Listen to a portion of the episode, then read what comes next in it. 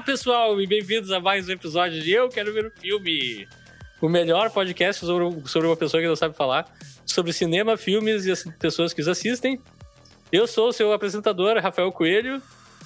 É, eu tô me recuperando essa semana, foi brutal para mim. Eu tive uma virose, depois fiquei com uma tosse intensa, então eu tô. Não tô 100% na minha energia aqui, minha barra de estamina tá lá embaixo. Mas comigo, com, espero que com a barra de estamina um pouco melhores, estão Wagner Nascimento. Olá, boa noite a todos e todas e todos. E Bibiana Link. Boa noite, pessoal, tudo bem? E Alexandre Rossi. Bom dia, boa tarde, boa noite, ouvintes do Eu Quero Ver o Filme, a comunidade mais gananciosa do mundo. Nossa, mas assim? Ô, Alexandre, a, tu quer afastar as poucas pessoas que nos ouvem, é isso? Pois é. Ah, tem que relacionar de alguma forma com o filme. Exato. e ele, o gênio do conteúdo, Leonardo Wittmann. Que absurdo é esse, gente? Olá, olá, pessoal. Muito obrigado Olha pela, cunha pela do parte homem. que me toca, Rafael. De nada. Eu, eu, eu tava sentindo que tava precisando de um up, assim. A Sem querer abrir de muitos saco, bastidores, mas. Cedo. Eu tô dizendo, esse podcast tem que mudar de nome. Tem que ser Eu Quero Ver a Rasgação de Seda. É, Meu Deus, não, não, não. definitivamente. Né? Pô, eu vou dar uma, uma moral pro cara e ele me, me retribui dessa maneira. Não, não, só? não. Só tô fazendo um comentário geral, porque Tá. isso acontece em Olha pra minha cara e beijar a careca do Leonardo, né? Não, isso acontece outros... careca do Leonardo, o nome do podcast. A inveja, inveja é uma coisa muito, muito, muito triste, né?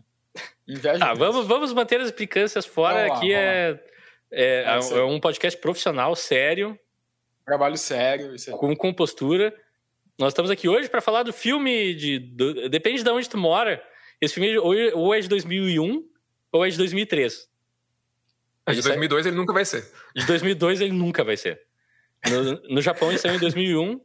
E daí eu Uhum. presumo que eles demoraram dois anos para fazer a dublagem, sei lá eu. Porque no resto do mundo ele sai em 2003. Ou talvez Na fez. HBO Max para 2004. Viu? É uma confusão. Tá, é, eu juro que eu, eu li online que ele é de 2001, no Japão. Eu também. Então eu tô indo com isso, com essa informação. Aí, aliás, HBO não, na Netflix, tem na Netflix. Na Netflix. Uhum. E ele foi indicado ao Oscar, ou ganhou o Oscar, não lembro agora. Acho que Ganhou. ganhou. Ganhou, né? Ganhou, Inclusive, eu acho que ele é o único, até agora, talvez o único em língua Não, inglesa Isso. a ganhar um Oscar de animação. né? O Alexandre acaba de retirar uma das curiosidades do IMDb que eu... É, desculpa. Só vamos ter duas agora. Não, eu tenho 20 aqui se precisar, não tem problema. Ah, tá. Eu aviso agora que nós vamos falar do filme inteiro, vamos fazer spoilers. Se tu não viu A Viagem de Chihiro, vai lá e assiste, tá no Netflix. É de fácil acesso. Não, é no Netflix só, né, que tá. Uhum. Acho que é só na Netflix. A Netflix eu sei que licenciou todos os filmes do Miyazaki, então. é, eles tinham que ter uma playlist lá, tu dá play e só ficar vendo, porque é só coisa boa. E como eu falei, o filme é dirigido pelo Hayao Miyazaki, o gênio por trás de meu amigo Totoro, um dos meus filmes favoritos de todos os tempos. Da Princesa. Mononoke, uma animação que é super respeitada, eu nunca vi, curiosamente. E o Castelo Animado, que também é um filme incrível.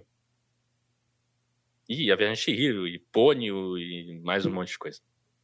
Ele é literalmente um gênio. E a história é a seguinte. Chihiro, uma garota corajosa e cheia de energia, se vê em uma grande encrenca quando seus pais resolvem fazer uma parada em um parque abandonado durante uma mudança. Sem aviso prévio, ela é transportada para um mundo mágico habitado por espíritos e criaturas estranhas. Determinada a salvar seus pais, que foram transformados em porcos, Chihiro embarca em uma jornada de autoconhecimento e amadurecimento. No mundo dos espíritos, Chihiro encontra um banho público gigante e uma cidade movimentada habitada por seres folclóricos. Ela é contratada por uma bruxa rabugenta chamada Yubaba para trabalhar em seu spa para espíritos, escravizando-a através de roubar o seu nome com um contrato lá que ela faz a Chihiro assinar e renomeando a Chihiro de Sen. Com a ajuda espírito- de um espírito chamado Haku, que se torna seu aliado e amigo, Sen barra Chihiro precisa aprender a enfrentar os desafios que surgem em sua frente. Enquanto trabalha no spa, Sen barra Chihiro encontra criaturas peculiares e se depara com desafios cada vez maiores, assim como dar banho num bicho de barro lá, todo sujo, que é genial. Ela precisa lidar com a voracidade dos clientes famintos, a ganância de Ubaba e até mesmo salvar Haku de uma maldição perigosa. Ao longo dessa jornada, Shihiro descobre sua força interior e aprende o valor da coragem, empatia e determinação. Com o apoio de seus novos amigos, incluindo um espírito chamado Lin e um radicante no-face, ou sem rosto, Shihiro enfrenta Yubaba em um confronto final, desvendando segredos e desvendando mistérios. Ao superar seus medos e desafios, ela consegue liber libertar seus pais e encontrar o caminho de volta para o mundo humano. Que amor. Uhum. Lindo esse nome.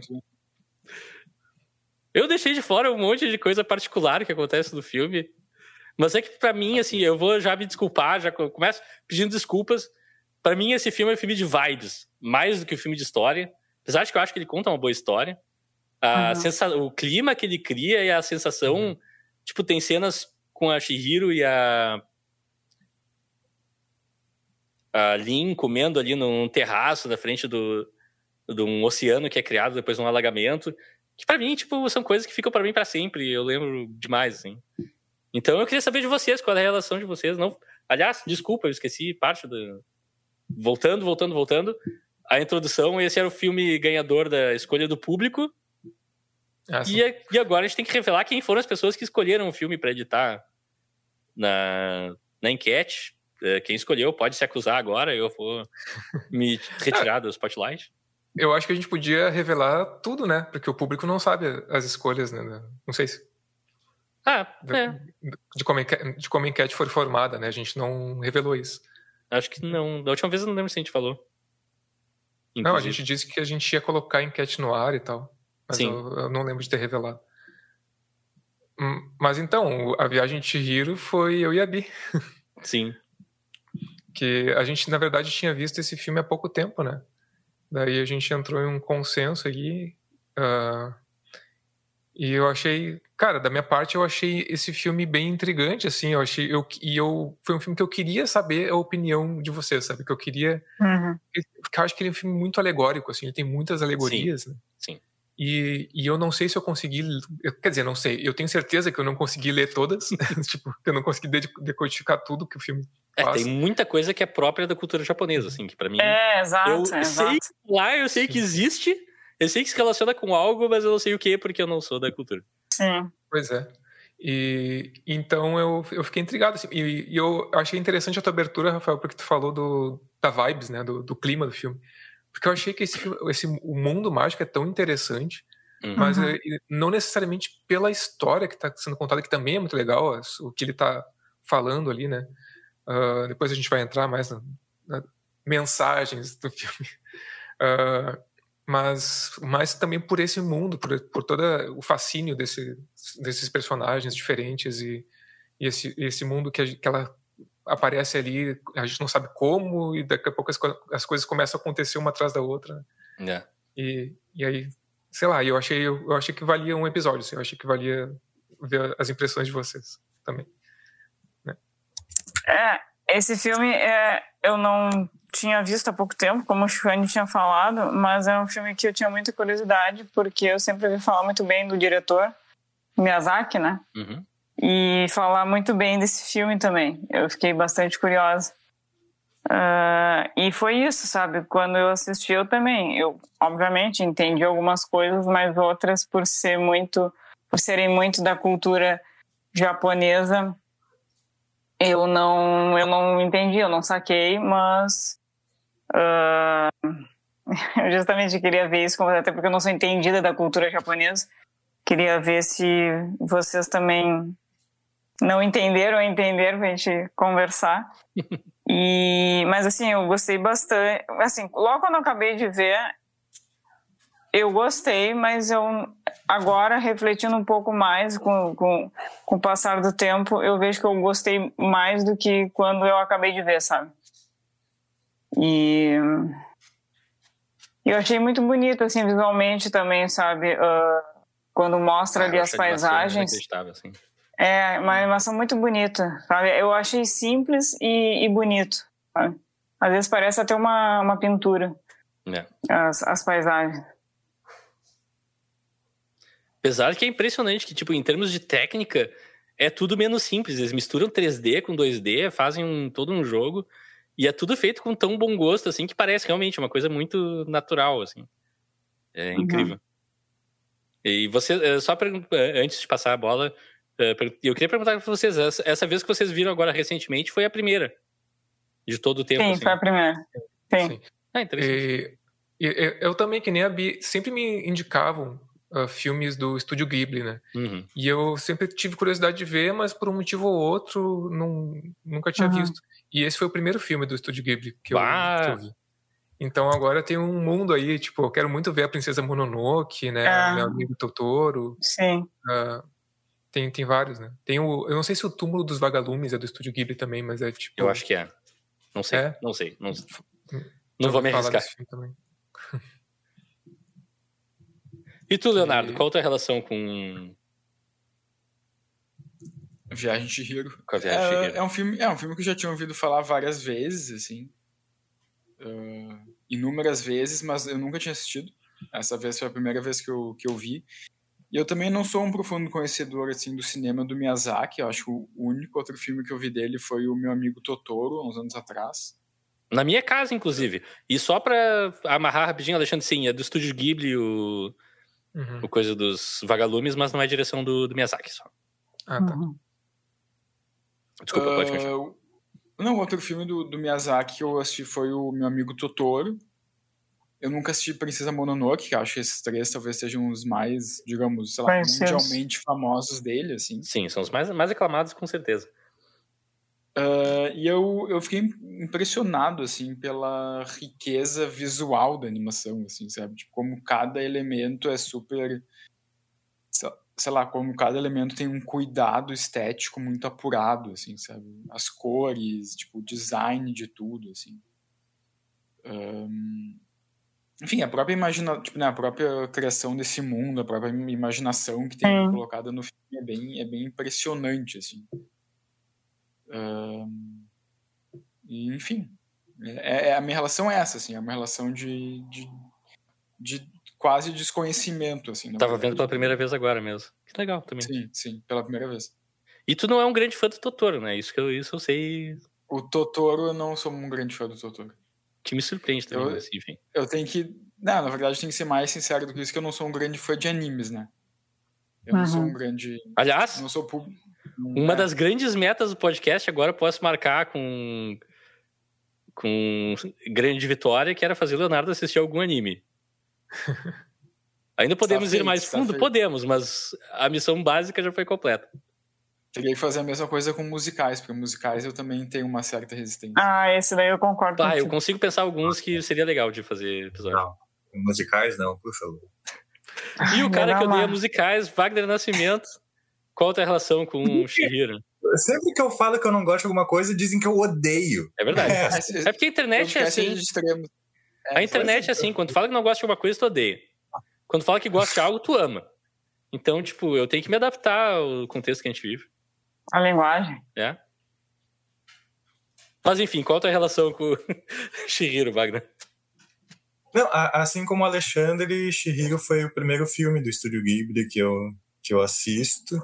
Então, tava na minha lista, porque né, super conceituado. Né, e sempre ouvi falar e tinha aquela coisa, eu vou assistir, vou assistir e, e deixava passar. Peraí, é a tua primeira vez assistindo agora também? Sim, é a primeira vez. Primeira vez assistindo. Que massa.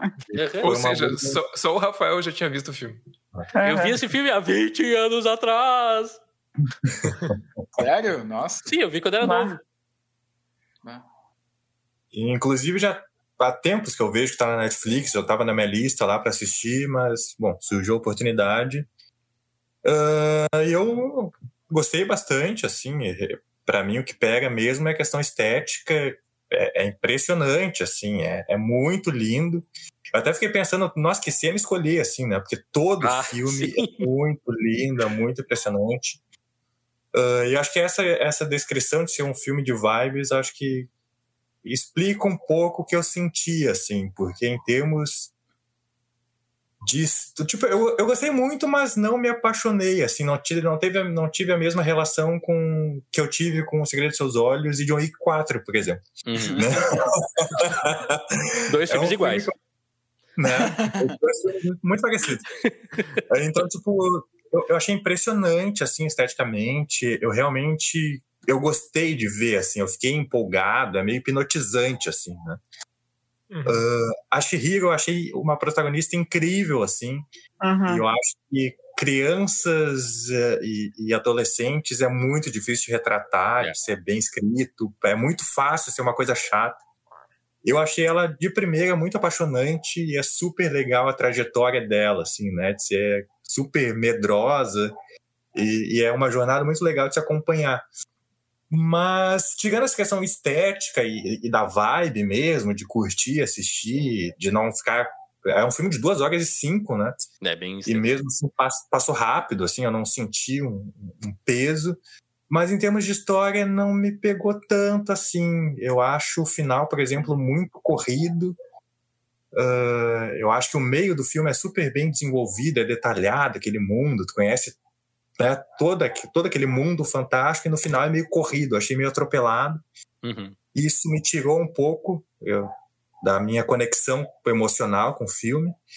Uh, e então é isso, assim, esteticamente eu acho incrível, visualmente, mas não me não me pegou tanto, assim.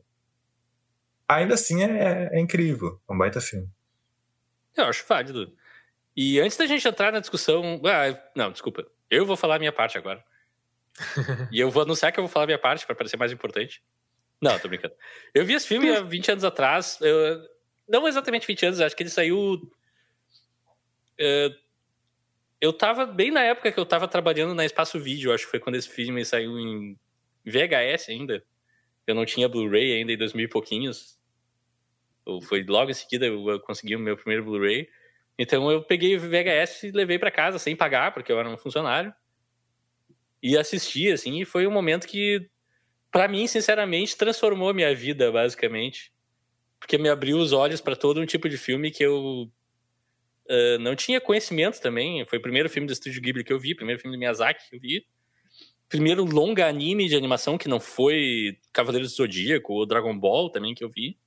Que aborda um tema mais adulto, que tem uma narrativa que não se conecta necessariamente com uma série, que precisa saber os personagens, nem nada assim.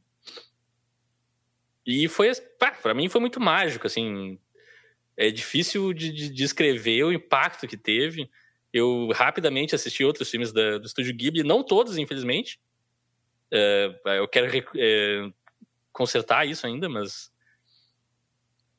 E muito do que fica comigo são realmente essas imagens, momentos, personagens, personagem do Kamadi, por exemplo, o cara que trabalha no, lá no, uhum, nas entranhas da, da casa de banhos, com três, quatro braços, manipulando 300 coisas, controlando fuligem para trabalhar para ele. Tipo, tudo isso, todo mundo criado, tudo. Eu já adorei, assim. E por muito tempo, entre, entre alguns dos meus amigos da época, a gente brincava: ah, é o filme da guria que se apaixona, apaixona por um rio.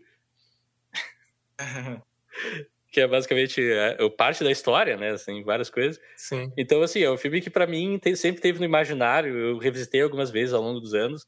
E é impressionante que toda vez que eu revejo, eu tenho uma visão de um pouco diferente.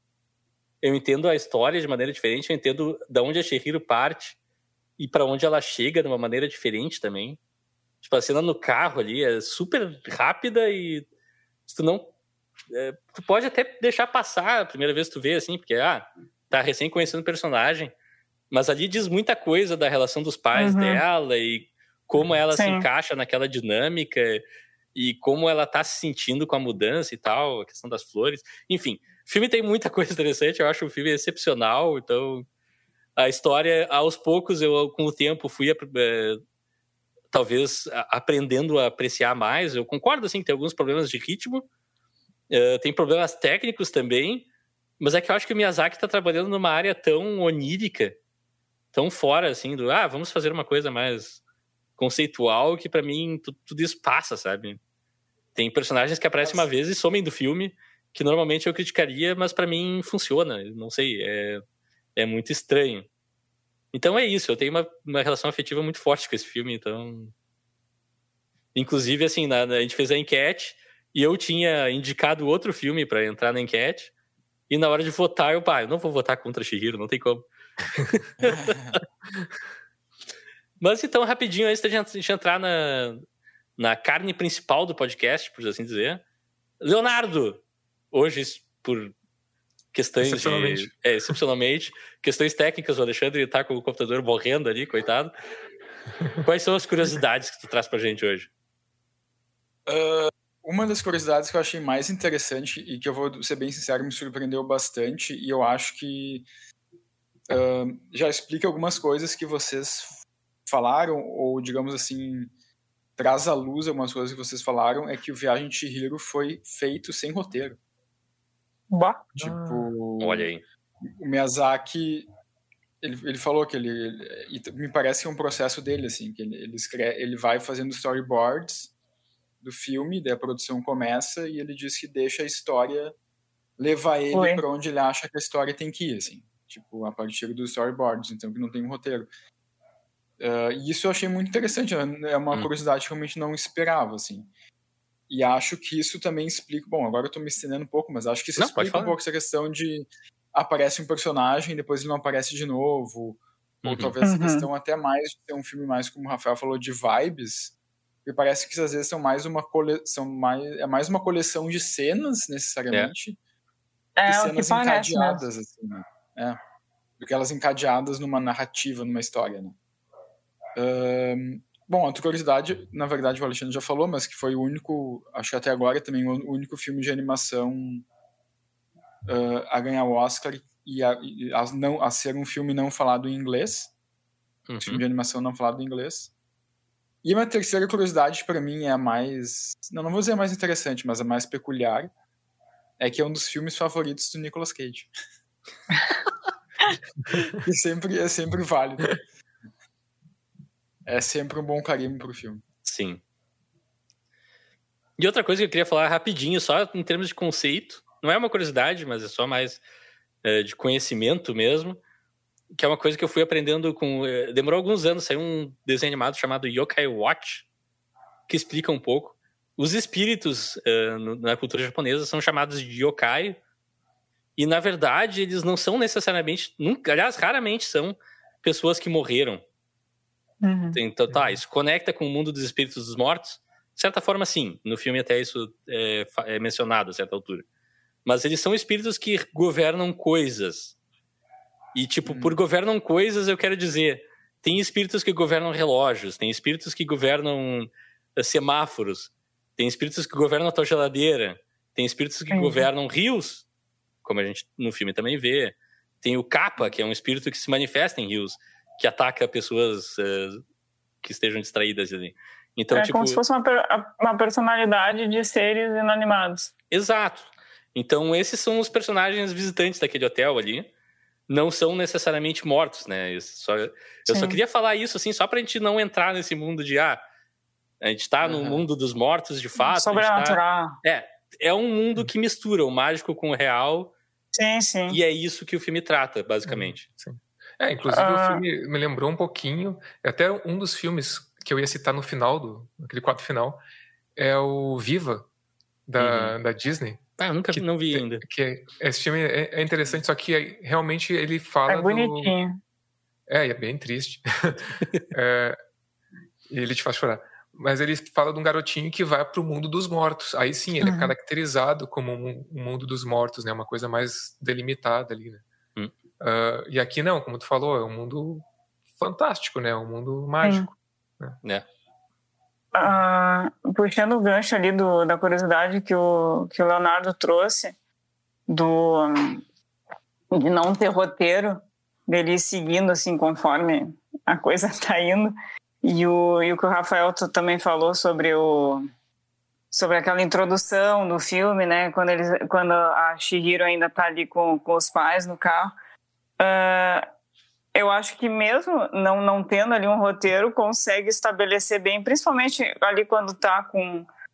Já te dá mais ou menos o caminho, né, quando tá ali com, com os pais, de que né, o fio condutor ali é uma, é uma questão de, de amadurecimento, né, de crescimento, é. dessa fase de transição que ela está passando. Exato, né? ah, eu acho repre... isso, sim, acho muito âmago da é, história. Porque tu pensa assim, ah, tá, é um detalhe ali, né, da uma conversa, né? Tu pensa assim, ah, não deve, não deve ter nada além disso, só estamos conversando sobre sobre tal coisa. E caracterizado ali pela mudança de escola e tudo mais. De cidade é também, todo... tá indo para um de cidade, é, é, tem isso, tem tudo isso. E, e, e, assim, toda a jornada dela naquele mundo fantástico, eu acho que é isso, sabe? Esse, a gente tem que passar, né, por algumas, uhum. Por alguns rituais, assim, né, de que, que, marcam ali o teu, a tua mudança, o teu amadurecimento. Em bom português, tem que passar por uns perrengues para aprender. Exato, infelizmente. É, mas, cara, só, só para introduzir também, uh, além dessa, dessa questão do amadurecimento, da mudança, né, do... E ela, é, é interessante que tu falou, Rafael, daquela cena inicial do carro, que é bem importante mesmo. Ela se mostra uh, insegura em relação à é, mudança. É, medrosa. Ela teme, ela fala, ah, eu gostava da minha escola antiga. É, é ela resiste ela... ali à mudança, né? Exato.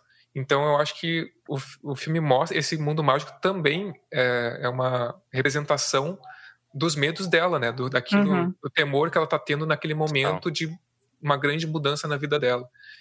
Além disso, eu acho que tem uma outra leitura que também é bem, uh, não sei, para mim é bem presente no filme. Quero ver para onde tu é... vai, porque eu já tinha uma outra coisa para falar é, agora. É, eu também. Que é mega é uma... spoilers, mas vamos embora. É uma é uma, para mim é uma crítica social ali, é uma crítica ah. ao capitalismo o filme. Ah, total. Eu acho que tem isso, com certeza. É, tipo, tem uma crítica ali, tipo... Pra viver nesse coisa... mundo, tu precisa trabalhar, é. para trabalhar precisa falar Exato. Com, Exato. com a classe de e, cima. A primeira coisa que ela chega lá, ela... Eu, como é que é o nome do personagem, que é o Rio? Que depois ele é revelado que ele é o Rio. Eu esqueci o nome dele. Ah, eu devia ter feito é. uma colinha aqui com todos os nomes, peraí. Tá, não, mas ele fala para ela ele fala pra ela, a primeira coisa que Haku. ele fala pra ela, não, tu tem, o Haku, o Haku encontra ela. aliás, eu acho um personagem bem interessante, o Haku, né? É uhum. É tipo um anjo da guarda ali, uma coisa, um guardião dela. logo que ele aparece, eu sempre é. quero não gostar dele. Daí durante o filme, eu, ah, tá, não, eu lembro que ele é legal. Ele, ele, cara, ele é legal. Ele fala para ela: Não, se tu não trabalhar aqui, tu não vai sobreviver. Tu tem que trabalhar. Exato. Tu tem que pedir um trabalho pro, é. pro Kamaji. Senão, Mas. Senão tu não... não, não, completa aí, completa. E ela é uma criança, né? Tipo, uhum. Ah, tu é. tem que trabalhar aqui nesse mundo, se tu não trabalhar, tu não vai sobreviver. Né? E daí ele dá uma. Depois ele dá uma. Não sei o que, uma balinha, uma coisinha vermelha para ela comer. Ah, se tu não pegar nada desse mundo aqui, tu vai desaparecer. É. Uhum. Se, não, se não te adaptar a isso daqui, tu, tu vai desaparecer. É. Mas antes disso, também tem ali quando os pais eles sentem um cheiro de comida e, e aí ela tá relutante, assim, não, vamos embora, não quero ficar aqui. E os pais dizem, né, também tem esse pensamento, não, a gente tem dinheiro, a gente tem cartão de crédito, uhum. a gente vai conseguir pagar. E se afundam naquilo, né, esquecem da, da guria. Mas a comida uh, era boa, eu coisa... viraria um porco também, azar. comida boa ali de graça, só... É, não é, é de graça, não é de graça. Não é de graça, depois a gente fica sabendo que eles estão roubando a comida é. dos espíritos. É verdade. Uh, uma coisa que eu li, né, justamente para entender, que eu falei ali no início, que, que, enfim, não conheço muito da cultura japonesa, uh, quando a. Como é que é? A, a bruxa, a, ela. ela ah. Yubaba. Quando, Yubaba. Yubaba.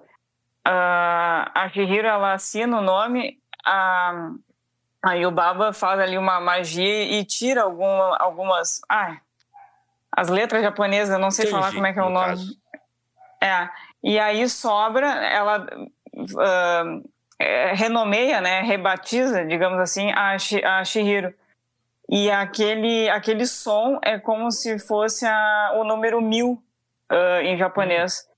E, e, isso reflete como ali ela perde, entre aspas, né, a, a personalidade, ela Sim. deixa de ser a Shihiro, aquela menina, tal, tal, tal, para ser só mais uma, entendeu? Só mais um trabalhador, só mais um número ali. É, essa questão da identidade, que ah, a gente retira teu nome e tu vai esquecendo aos poucos Sim. quem tu é, eu acho muito forte também no filme. Sim, o Raco já fala isso uh, no início, né? Olha, é. se tu esquecer teu nome, tu. Uh, como é que ele fala? Tu nunca vai sair daqui, vai ficar pra sempre Exato. ali na, naquela. É. É, e tem muito essa questão de sugar, uh, sugar o ser humano, sabe? Uhum. Aqui tem aquele, o sem face, tipo, ele engole as pessoas, né? Também tem, ainda falando sobre essa questão do, da crítica social e do capitalismo e tal, ele engole as pessoas e ele vai uhum. crescendo e vai adquirindo a personalidade. ele vai oferecendo ouro, né? E ele, uhum. ele, oferece as moedinhas de ouro e, e, as pessoas ficam deslumbradas por aquilo. Nem moedas, é umas, umas pedrinhas de ouro mesmo. É umas pedrinhas. É, e, e me lembra, tipo, me lembra um pouco ah, que hoje em dia está muito em voga, né? Esse culto aos bilionários, sabe? Tipo, as pessoas que, que cultuam Sim. bilionários, assim. É, e o pessoal e... no spa de, ah, não, nós temos que cuidar dele, ele é um gastador. Uhum. E dá todo mundo Exato. naquela volta ali, bah, total. Pô, pegou bem, Alexandre. O cara explora as pessoas ali, dá migalhas ali, dá um, um pouquinho de moedinhas de ouro e é idolatrado porque ele tem essa produzir isso. Uhum. As pessoas se deslumbram e ele vai lá e suga, é. engole. Apesar de que, infelizmente, quando ele começa a comer as pessoas, ele ganha voz e tal. É, a gente perde a, o melhor voice acting do filme inteiro. Que é quando ele é só é. uma sombra que ele faz. Ah, ah, ah. É muito bom. Também gosto. Mas uma coisa que eu queria falar daí é mega spoilers, tá? Já, a, gente já, a gente já avisou. Se tu tá ouvindo até agora e vai, e vai reclamar de spoilers, a responsabilidade é tua. Que também é um filme que trata de uma guria que tá se recuperando de um trauma. Apesar de tudo isso, ela praticamente se afogou, se afogou-se e foi resgatada de um rio de alguma maneira pela história.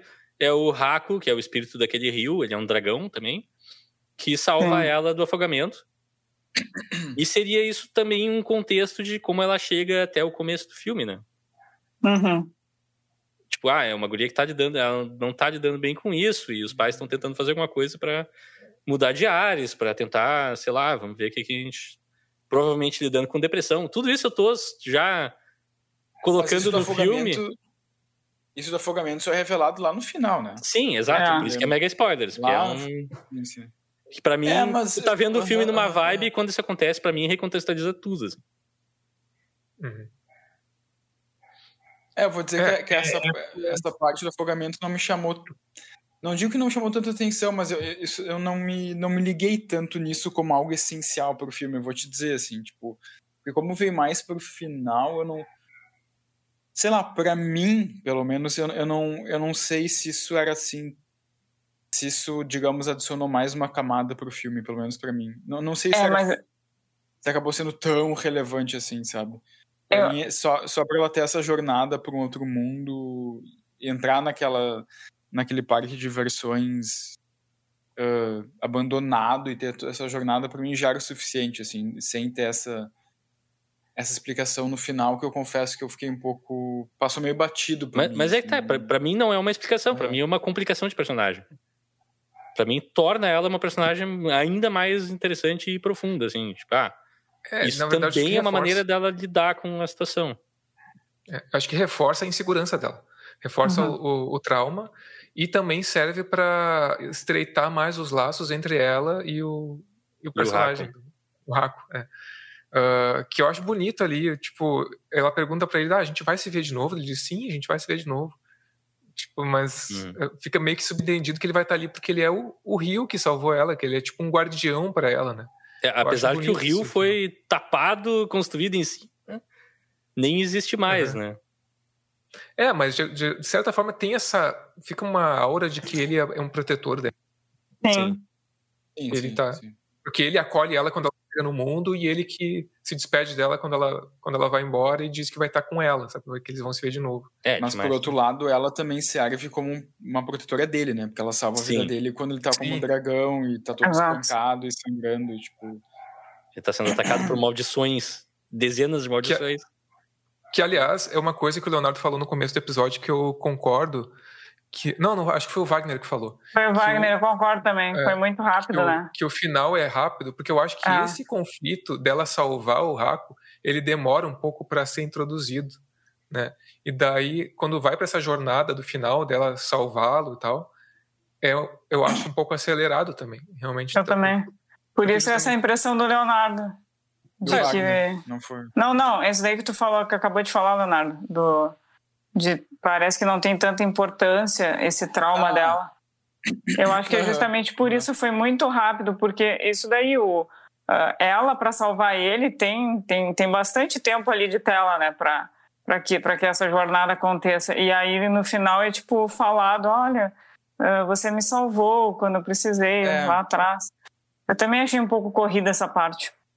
Eu não gosto de concordar em público com o Leonardo, mas esse esse trecho do, embora eu, acho lindo esse trecho, né, da, da revelação de que o de que o Raco é, o- é o Rio e tal, eu, eu também achei muito muito jogado assim. A impressão que eu tive com o final do filme é que parece que a pessoa está escrevendo ali super empolgada e desenvolvendo, e ela lembra que tem um limite de páginas, e aí, ah, não, tem que acabar o filme. Porque eu acho é muito jogado, a própria questão da irmã gêmea da Yubaba, tipo, é meio que tinha ali no final e é muito rápido. ah, a maneira como a Shihiro Ah, salva os pais. a me- uma das melhores jornadas do filme, que é aquele trem que eles pegam. Ah, não, sim, certamente, certamente. Eu, eu acho que não, não, não torna o filme ruim, Sim, sim. né? Continua sendo incrível, assim. Ah, mas eu acho que eu achei esse legal demais, tá? Eu acho que poderia. Talvez também seja uma questão vício de quem assiste predominantemente filmes ocidentais. É, esse, eu acho que também tem isso. Querer assim, a coisa mais desenvolvida e tudo Ah. bem, né? Amarradinho. Mas enfim, É, porque o. É realmente, eu acho que o estilo do Miyazaki também, se vocês verem mais filmes, vocês vão ver assim que às vezes coisas não, não muito. Não quer dizer não importantes, tudo que ele faz para os filmes costuma ser importante para a história, de alguma maneira, mas tem aspectos cruciais às vezes que ele só pincela. E é tipo aquela pincelada até meio desleixada, de alguma maneira, que o artista dá. E que tu olha no quadro e tu, ah, se encaixa, sabe?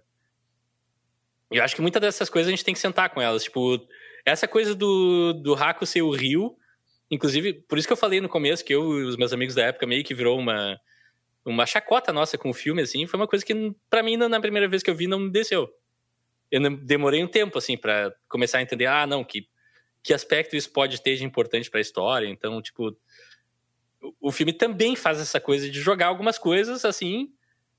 E se isso funciona ou não, acho que ele deixa a critério do, do espectador, assim.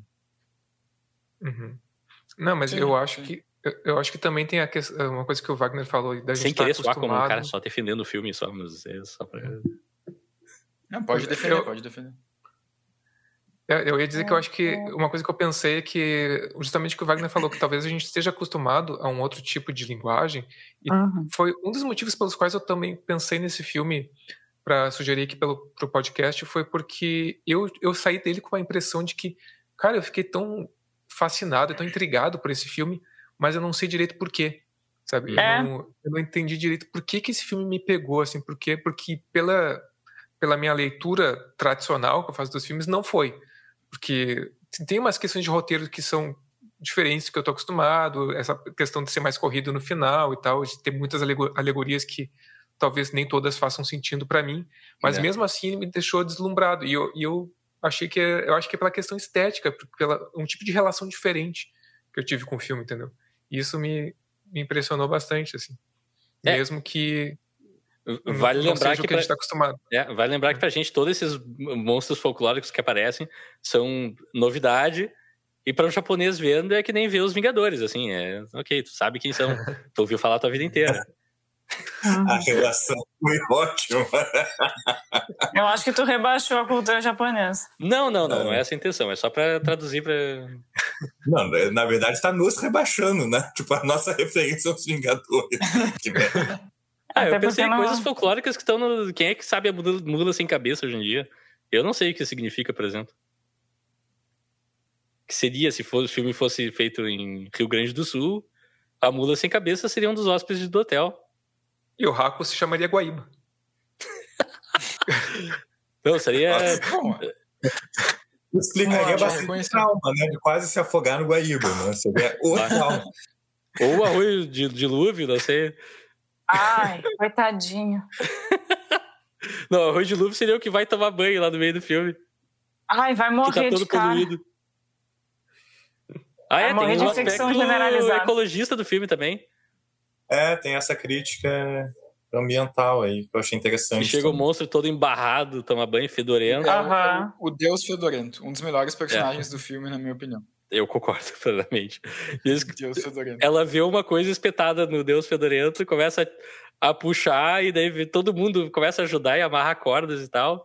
E vão puxando e começa a vir um monte de dejeto e lixo, que é a poluição dos rios, né? A gente descobre depois Sim. que o que tá por baixo de toda a poluição é um dragão de rio que sai voando, feliz da vida. Que é um dos momentos mais fascinantes do filme pra mim, assim. Eu também queria já puxar a relação da Shihiro com a Lin, que é uma personagem que começa assim super irritada, tá no, no limite da paciência o tempo inteiro, todo mundo puxando ela por tudo que é lado. E ao longo do filme ela vai ficando cada vez mais afável com a Shihiro, assim, eu acho. A relação das duas eu acho muito legal. A Lin é aquela personagem que ela conhece no. no- É, a outra faz tudo ali Magia? que.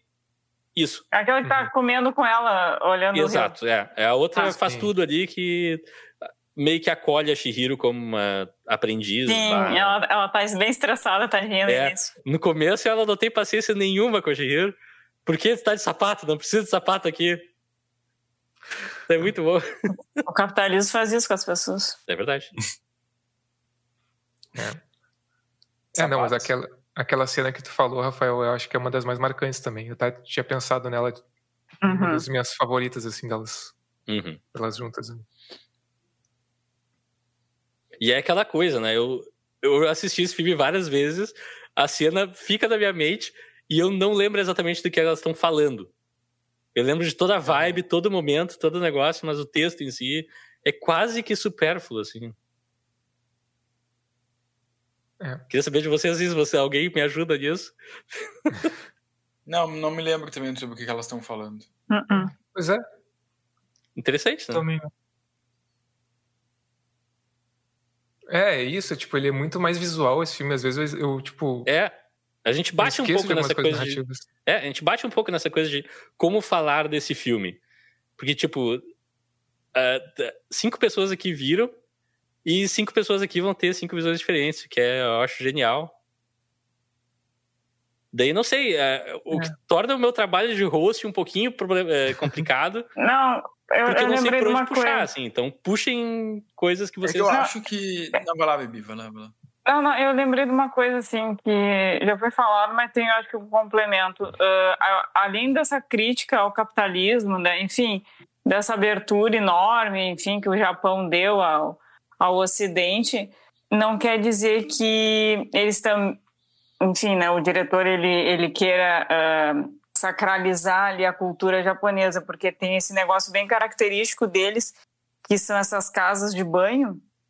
Uhum. E lá também rola umas coisas erradas, né? Essa bajulação é, com as pessoas é, mais ricas, eu acho que é ali representado pelo sem rosto, Sim. né? Que as, opa, meu dedo na câmera. Que é, é só tu apresentar ali dinheiro que as pessoas ficam babando por ti, correndo atrás. E, e também o. Puxa, agora me fugiu. Ai, a. Tem um bebê a- gigante. a- ah, não, aí o Baba também é extremamente A gente ali, tem que falar do ah, bebê gigante. Desculpa, Sim. mas continua, aí o Baba também é extremamente gananciosa, né? Sim. E- Sim, ela passa o tempo e- dela olhando pedras preciosas e... Exato. É muito E- bom, e- eu então, A Yubaba é a melhor personagem, porque todas as cenas dela são hilárias. Ela é muito engraçada. Ela se transformando É, em é um corvo engraçado. gigante, eu acho espetacular. Aham. Ela pe- E a primeira e ela cena tem que um ela mimimi tá que é um corvo. Desculpa, eu me empolgo.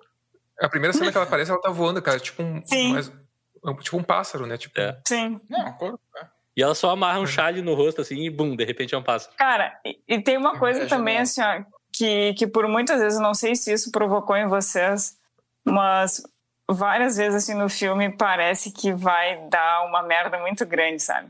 Sim. Pare, é, sabe, vai criando um clima, parece que vai uma catástrofe vai acontecer e né, com um pouco baixa ah, né, a tensão ali. É, eu, eu gostei disso daí, eu gostei. Eu sinto isso. É é um filme que, apesar de bonito, apesar de.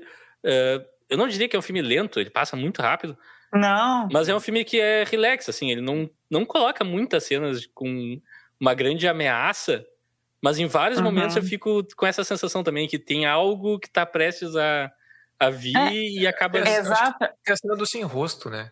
É, essa é a mais, É, uma das mais fortes um do pouco, filme. é. né? Essa É, e o ataque ao acho- Raco, né? Que ele chega sangrando pela coisa toda. E ela tem que Ah. fazer ele comer um negócio. E quem já deu remédio pra cachorro já passou por aquilo e é Sim. horrível. Uhum. Tem que enfiar a mão lá na Ah, goela sim. Mesmo. Mas assim, eu- até eu ia falar do personagem do sem rosto, que pra mim é um dos mais intrigantes, assim. Uhum. Eu, eu de ver a, a transformação dele e a relação. Porque eu e a Bia, a gente tava conversando aqui um pouquinho antes de começar o episódio. E ela me falou uma coisa Queimando sobre ele que é. com Alexandre e Bibiana. Não, mas agora eu tô trazendo a pauta pro pro podcast. que ele meio que se comporta com as pessoas como as pessoas se comportam com ele, né? Então, tipo, a Shihiro é gentil com ele, então ele é Uhum. gentil de volta. Mas Ela não tempo- aceita Ela as, sempre as nega as migalhas. tentações dele. É. É, isso aí, falou tudo. E, mas ao mesmo tempo, às vezes ele, tipo, tem vezes que eu acho, pá, esse, esse cara aqui é, ele- esse personagem é tá, eh, simplificando bastante. Ele é bom ou ele é ruim? Ele é tipo, o que que Ah. ele é? O que que esse personagem? é? Porque depois no final ele fica eh, parceiro dela, Ele né? vira um sidekick e a irmã da É. Yubaba adota ele e assim, deu. E é isso. É, e, tipo, e, e- e essa, essa transição pra mim, onde é que fica essa transição? Sabe? Oi? Então pra mim é um personagem muito difícil de, de decodificar ali, sabe? É, desculpa, a Zeniba, que é a irmã da Yubaba.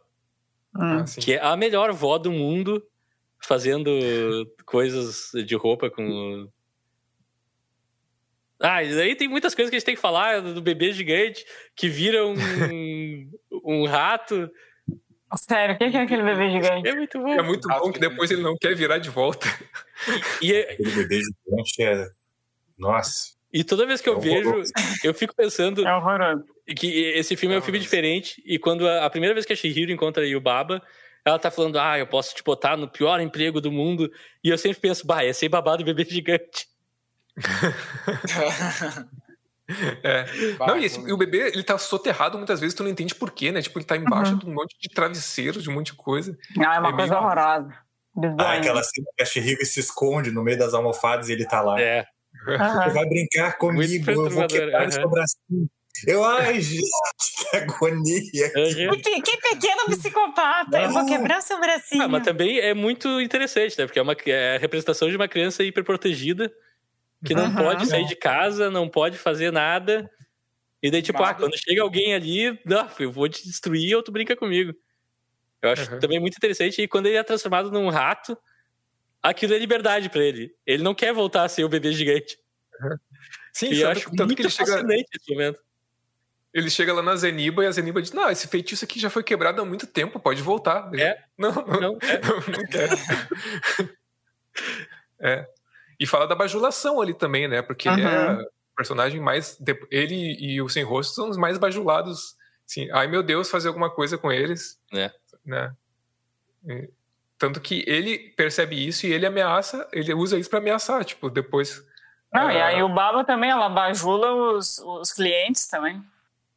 Sim. Sim, total. E ele fala: Não, se tu não fizer o que eu quiser, o que eu quero, eu vou chorar. Se tu não fizer o que eu quero, eu não vou mais gostar de ti. Sabe? É, no final É ele usa muito isso pra ajudar a Shihiro, né? É. É verdade. Que é legal, mas. Sim. E o pobre Mas do é um- bichinho que vira um. O pássaro que vira uma, uma mosquinha que não, mal consegue voar segurando o rato também. É muito bom. Sim. As coisas visuais desse filme são incríveis. Eu também eu preciso falar aqui da fuligem, que eles ficam levando pedaços de carvão de um lado pro outro, pra dentro de uma fornalha debaixo da. Ah, sim, os bichinhos. Que a animação, Aham. é, a animação é muito boa. E daí a Shihiro, sem querer, pisa- eh, larga uma. Eu não lembro se ela pisa em cima. Não, ela larga o, um carvão em cima de uma, né? E é, que é esmagada. Não, ela, a própria, a própria figura não consegue segurar o carvão. cai em Isso, cima. tá. Esse, esse- e é achatada. Daí a Shihiro pega o carvão. E daí todas as fuligens começam a. Ah, não, eu não consigo mais segurar. Pega o carvão pela gente. Sim. Sim. Que é muito forte ali também. A classe trabalhadora tendo os seus. os seus momentos de. Ah, não, se a gente pode ter algum benefício, vamos se unir agora. Exato. É, e depois a Shihiro vai pegar aquele carvão e ela mal consegue segurar, né? Tipo, é. E a, a, física parece que é diferente, porque eles estavam. As fuligens estavam levando de boas, assim, e daqui a pouco a que não consegue, a, a, a Shihiro vai pegar e parece que ela tá fazendo um esforço grande pra. Uhum. Essa cena é muito legal. É muito impressionante, assim. E ela fica ali no meio do caminho, né? É, na primeira cena, e as fuligens vão passando, elas têm que desviar, elas começam a bater no pé dela, e tu fica tipo, não, mas é só subir o degrau, tá ali atrás. É, ela acaba se encolhendo lá no canto do lado da onde as fuligens saem para não atrapalhar. E o Kamagi uhum. sai do caminho, sai do caminho. É um bom personagem também. Pá, é, eu, eu amo o Kamagi, ele tinha que estar mais nesse filme. É. O, o thumbs up que ele faz para Shihiro quando dizendo boa sorte. E, e, e é genial, uhum. porque o filme é todo falado em japonês e é o único momento que alguém fala good luck. E é espetacular.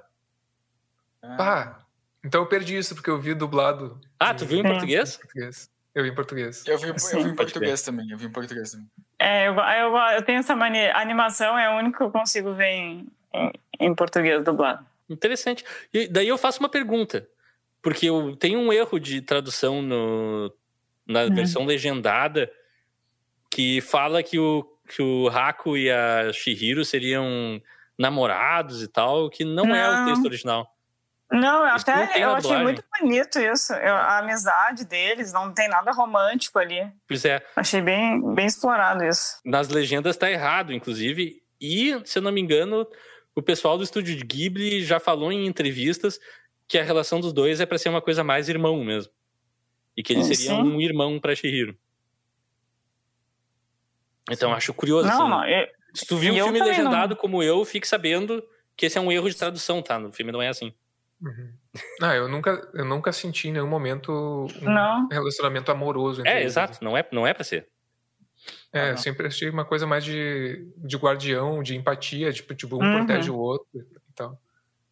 E não sei, eu não lembro da dublagem ter alguma coisa assim, sabe? Não tem, não tem. É super.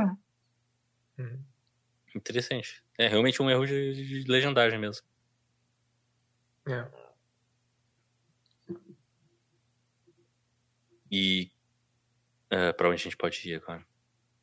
Eu, eu, acho difícil, eu tô aqui pensando, eu acho muito difícil falar sobre esse filme, assim, porque textualmente. Porque é, é, ele é eminentemente visual, né?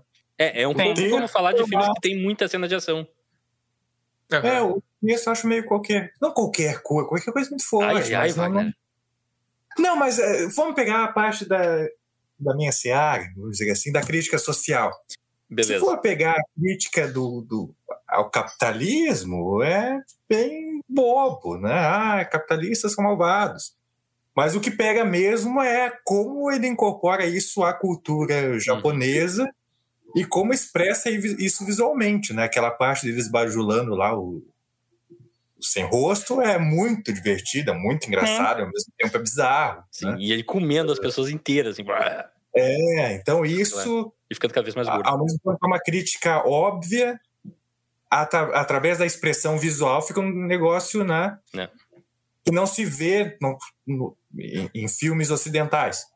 A crítica ambiental também é super inteligente, mas é, é difícil, né? Tu, tu, tu, falar sobre uma obra assim. Então eu, é. eu fico meio. É que eu acho. Eu realmente eu, eu concordo com o Wagner, porque eu acho, claro, o filme trata vários assuntos, assim, mas acho ele. E, e eu, não, eu não considero isso um demérito, tá? Não, em absoluto. Também não. Também não. Ele, não, não, não, não. Ele, tipo, ele, trata vários assuntos de uma maneira bem, bem explícita, assim, sabe? Bem óbvia, eu diria. Mas eu não, não, não coloco isso como um demérito. Tu entende, ah, uhum. ah, tá ok, ele tá falando sobre lá, capitalismo, tá falando sobre uh, ecologia, ele tá falando sobre, enfim. Sim. Tá falando sobre passagem da infância para a adolescência quer que seja. Uhum. Isso está bem claro. Né? Isso, então, isso, isso, na verdade, não é. Eu concordo com o Wagner. Assim, acho que isso não é necessariamente algo que tu precisa, digamos, fazer muito esforço para entender. Sim. Porque está posto dessa maneira bem, bem, bem explícita, assim. Mas eu acho que é mais. Uh... É, é, é que é um filme muito que tu. É um filme tão visual, mas ao mesmo tempo um filme tão peculiar, assim. É um filme tão... Até sensorial, né? Também. É, é sensorial, mas é um filme tão... Eh, único é uma palavra meio, ó, meio, meio qualquer coisa, assim, meio cafona, mas ele ele é muito peculiar, então acho que é um filme difícil de tu, de tu até de tu abordar de alguma maneira que seja uma maneira muito racional, super analítica. É, é, é racional, é. analítica, é. Ou, ou, tentar compartimentar ali numa coisa só, sabe? É. Eu acho que esse eu filme. Acho que isso... Não, termina o que você tá falando, primo, desculpa. Não, e eu acho que um pouco a maneira que eu vejo, eu acho que isso tem muito a ver com a questão dele ter sido um filme feito sem roteiro. Sim, uhum. eu acho que ele passa muito isso de ser um filme improvisado no bom sentido, sabe? Sim. Parece que tu, ele é uma improvisação atrás de improvisação, assim. Então, embora as coisas estejam bem conectadas, mas ele é um filme muito improvisado. Né? Tu nunca, sei lá, eu, eu, acho que eu assistindo o filme, uh, eu tinha muito essa essa essa sensação que acho que alguém eu tenho essa já falou também. hoje de que, tipo, ah, eu não tenho ideia para onde o filme tá indo, sabe? Uhum. Eu não tenho ideia o que vai acontecer agora, porque pode acontecer. Sabe, não é como vários filmes norte-americanos, principalmente, que tu começa a assistir e tu em pensa. Em 15 minutos tu sabe quem matou quem, o que, que vai mais ou menos É, ou, ou, mesmo quando é um filme bom, tu entende, tá, eu sei. Tu já consegue meio que fazer um recorte uhum. do que, que vai ser o filme, sim, sabe? Sim. Tipo, e, e, não digo isso como um demérito, mas tá, tu, sei lá, tu vê o filme do. Sei lá, o, sei lá, o filme do Batman do ano passado tu sabe, o, ah, o recorte é esse, eu sei uhum. que pode acontecer isso ou isso. Uhum. Viagem de Hiro, não. Viagem de Hiro é um filme que ele é tão aberto e tão improvisado e tão. Sabe, parece que ele foi uh, pincelado diretamente de dentro da, da mente do Miyazaki, que é uma coisa que eu não. Eu não sei para onde isso pode ir agora, sabe? Sim. Sim. Então. Pai, eu queria falar uma coisa é que. Falar desse filme. É, eu queria falar uma coisa que é extremamente paralela a isso, que esse filme opera muito na, na linguagem de fábula, né? E como fábula, é. ele lembra bastante o Alice no País das Maravilhas, que também é um, uma história é. quase sem estrutura, uma sequência de coisas que acontecem. Tem também algumas relações que pode fazer com o mundo real, que o filme até faz de uma maneira meio forçada, o Alice no País das Maravilhas original. E, tipo, fica meio solto, assim. Eu acho que o, no, no caso, para sorte do Miyazaki, ele se foi mais feliz um pouco nisso. Não, não quero aqui fazer uma grande crítica ao Alice das Maravilhas, que é ótimo. Mas eu acho que o Miyazaki consegue fazer a gente ter a perspectiva de, ah, veja como o nosso mundo é caótico e meio uh, ridículo, uhum. usando essa recontextualização é, é. de uma maneira que eu acho mais feliz que no, no Alice dos País Maravilhas. Assim. Sim. Mas eu acho que essa é a linguagem mesmo, sabe, do, do diretor. Eu acho que talvez tem. É isso, tem filmes que são mais para tu sentir mesmo, para é. contemplar e não. É, como o Leonardo falou, tá tudo muito ali posto e, e ok que seja assim, porque é muito bem feito, eu acho que é competente. É, e é pra gente viajar em cima, né? Não é pra. É, eu acho que não é muito. Justamente para para racionalizar, sabe? Para botar em palavras, porque ele já está ali. E, e não é que seja uma coisa ruim, o Leonardo tá certo, não é uma coisa ruim, é, é linguagem, sabe? E, e talvez, né, se eu, se, eu, se eu olhar mais os filmes uh, orientais, japoneses, ou, ou mesmo do, do diretor, talvez uh, eu, a gente né, entenda mais também, assim, sobre uh, as obras audiovisuais ali do, enfim, né, do Oriente porque a gente está muito acostumado com, com coisas que são daqui e, e não adianta, se torna muito mais fácil né, a compreensão e, uhum. e são obras que a gente uh, consegue falar mais, falar melhor. Acho que é isso. Mas, e essa imprevisibilidade que o Leonardo gosta é uma das coisas que eu mais gosto, porque se for ver assim, cinema moderno hoje em dia, o que a gente considera um filme bom é porque pega uma estrutura que a gente conhece e dois ou três elementos ele nos surpreende. Hum. Daí a gente sai, ah, isso foi um filme bom. Enquanto que o, esse filme, por exemplo, é que nem o Leonardo falou, e quando eu tô vendo, mesmo já tendo visto, ele me leva para caminhos que são quase desconhecidos, assim. É... Sim. E um, me faz explorar coisas, raciocínios, reflexões diferentes. É, a cada época fez... da vida me fez pensar de maneiras diferentes. Desculpa. Não, não, eu que peço desculpa. Um que me fez pensar também agora pensando nele me fez pensar em outra coisa. Uh, tipo, tudo em todo lugar ao mesmo tempo. É, é algo que, que tem uma, uma semelhança, porque é uma loucurada, tu não sabe para onde o filme está indo.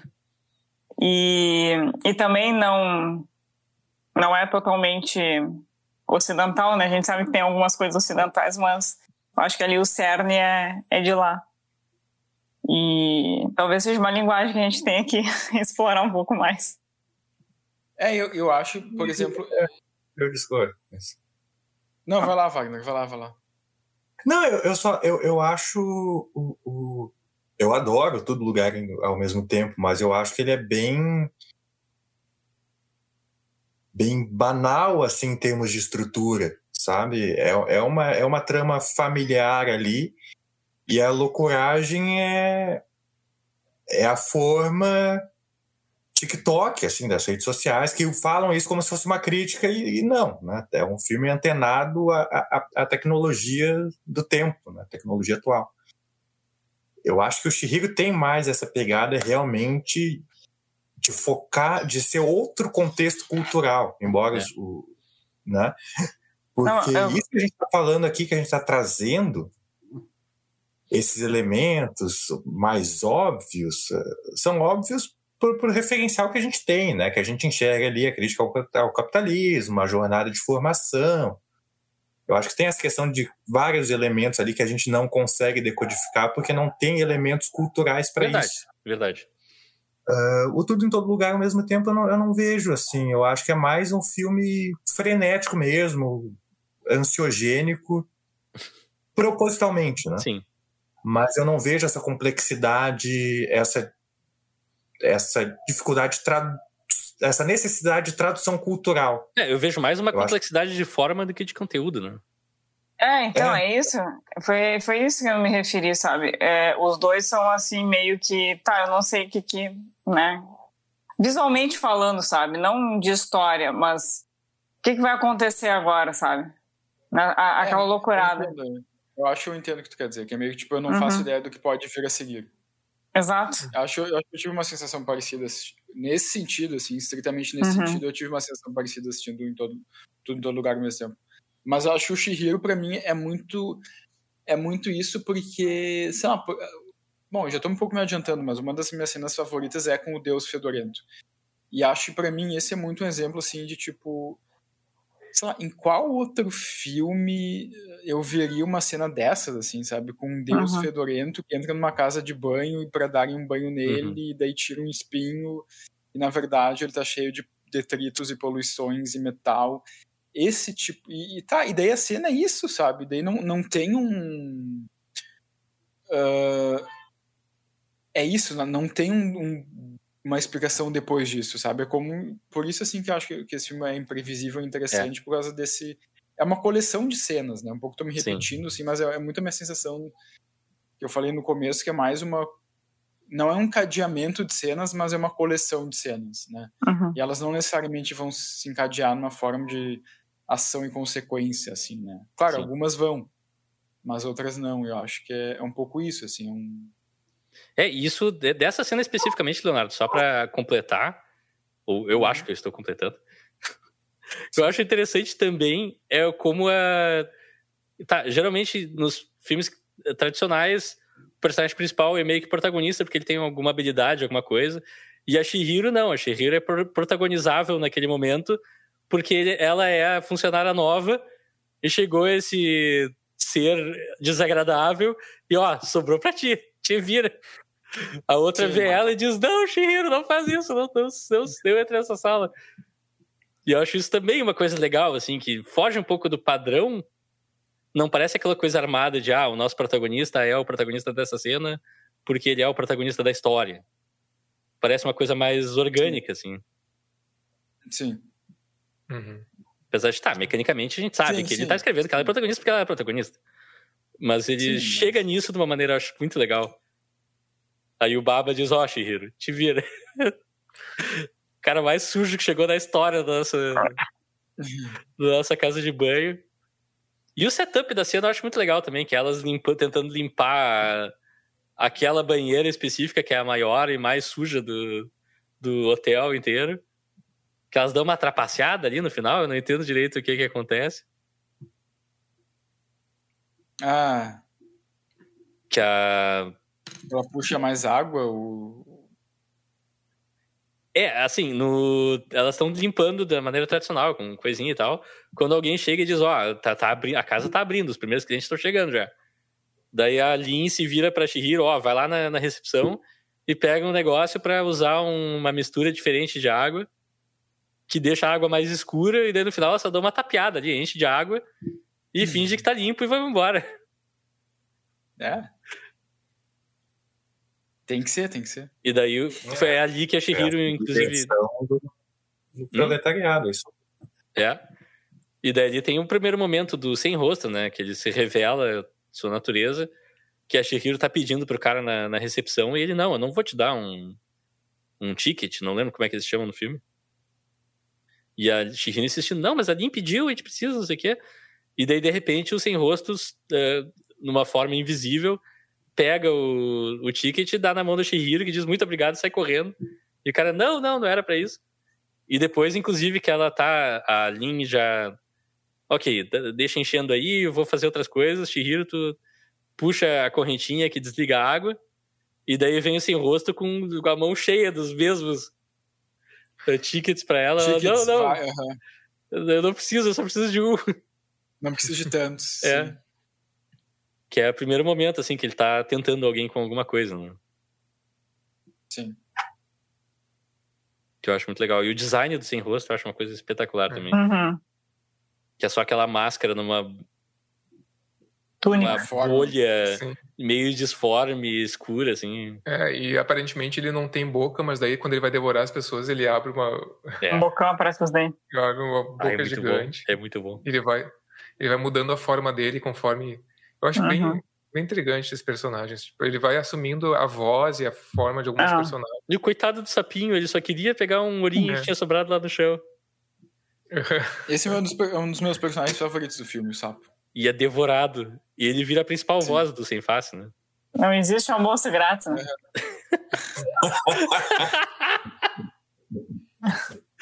É, muito bom. Mas depois É. ele volta, depois, Depois o sapo ele volta. volta, né? Ele tem o retorno mais legal de todos, que ele acorda totalmente perdido na água. Onde é que eu Ele tô? volta. Ah, eu vou nadar pra cá, vou embora. aham. Um personagem que eu acho que eu não consegui entender direito, sinceramente, foram as três cabeças aquelas. Ah, não é pra entender. Bom. Bom. Pois é, essa é a questão. Bom, tem é, tem muitas bom. coisas desse filme que eu acho que não são Ah, pra tá. entender, né? Não, Ah, quando não as é, três só cabeças são ali. transformadas no bebê e o bebê só come o tempo inteiro. Sim. Porque aí o Baba provavelmente não alimenta bem as três cabeças, é uma crítica aí o Baba essa cena com certeza. E eles se, benefici- eles se beneficiam da forma de bebê. E eu acho muito Como legal que as monte. cabeças pulam e tem uma que rola. Uma que não tem o menor pudor de botar a cara no chão, literalmente.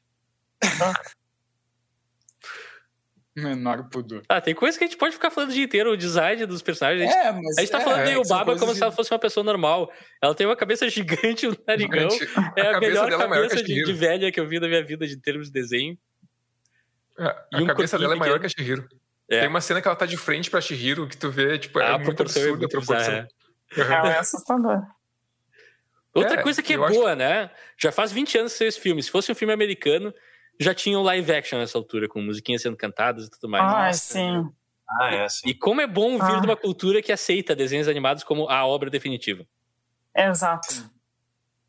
Que É inclu... verdade. É, não sei, né? Também tem a questão de que como é que vai adaptar essa animação. Não sei se fosse uma Ah, obra mais tentaram, tentaram fazer Não Cavaleiro do Zodíaco, né? a cultura É, oriental. mas, mas não, pra, pra adaptar esse filme live action, o fracasso já estaria carimbado. Assim, não, tem, Uhum. É, não Ah, tem com como. não, não tem como. não Chama tem o Jean-Pierre Junet e vão embora. Dá pra fazer. Ah, é. Não, não, não, baixo. É, Não, a surpresa é o Ocidente ainda não ter adaptado em live action. Graças Isso a que é Deus. um- Não, mantenha isso longe. De- Aliás, eu É. não sei se. Acho que não existe adaptação em live action das obras do Estúdio Ghibli. Não, acho que o Estúdio bom, Ghibli é, é meio que considerado intocável, assim, sinceramente. É. Pi- Ah, piadas bem, à parte, é. Totoro, por exemplo, seria uma coisa que teriam feito série, teriam feito, feito merchandising, um monte de coisa, e não. A gente tem camisetas alguns estojos de É o escola, porque eu vi. Mas é, o, é mas isso. é o filme, né? É, É, é o filme. É a obra ali. Sim, é isso. Ponto. E também tudo tem que virar. Capitalismo é foda, né? É. Tudo tem que virar coisinha pra consumir. E as Ai, não coisas que ah, têm que eu ter vi um continuações filme. eternas sem parar não, não, não É, pegam. pra Não quê, vai. sabe? Ai, Não, foi tem que bom, ter um acabou ali. Não Oi? precisa ter um, dois, três, quatro. O que, que o Wagner falou? Wagner. Eu não entendi Não, nenhum, nenhuma obra tem que ter continuação eterna, né? Exato. Não, o Jurassic, As Jurassic Park têm tem. Não, Falou, o ca- falou o cara que amou John Wick 4, né? Mas tá. Mas e acabou, acabou. Sim, depois de quatro, talvez, não sei, depois de quatro filmes. Velozes e Furiosos tem o quê? 15, 20? Assim, mas É Velozes e. Furiosos. Anunciaram é, mais é um hoje. É o, Tô datando o podcast. Velozes, Ah, Velozes e Furiosos é o emblema do, do, do cinema norte-americano. e, e por falar em continuações essenciais, os fantasmas se divertem dois, vem aí. Ah, é. Credo, Com a, Diana, com a. Diana Ortega. Sério? Com a Gina Ortega, que tá em tudo Sério? agora. Ela tá Uhum. rapidamente se tornando insuportável. Michael Keaton vai estar também? Não sei. Não sei. Que loucura. Demais. Nossa, depois de muito tempo. Não, e e para continuar em obras que criticam o capitalismo, eu vi que o Poço vai ter continuação. Pra quê? Gente, eu nem Eu não curti. já é uma, como se não fosse ruim o suficiente o primeiro. Mas enfim. Eu não curti. O Poço eu não vi. Mas eu Não, queria morar no mundo da Shihiro, um mundo onde chove e a rua Hum. vira oceanos. Credo, um mundo onde tu é forçado a trabalhar. Já É. não basta o nosso mundo, tem que ir pra Ah, eu sou forçado a trabalhar igual. Eu preferia ficar levando eh, carvão do lado pro outro, jogando uma fornalha, do que o que eu faço hoje em dia. Tá, Olha, eu vou, te, eu vou te indicar umas empresas, Rafael, para tu Olha mandar aí. currículo. Tá. É. Mas vai preferir comer e se transformar num porco. Aham. Ah, eu- isso seria liberdade total. Mas foi Ficar bajulando um antes. bebê. Imagina, liberdade Tava total. bajulando-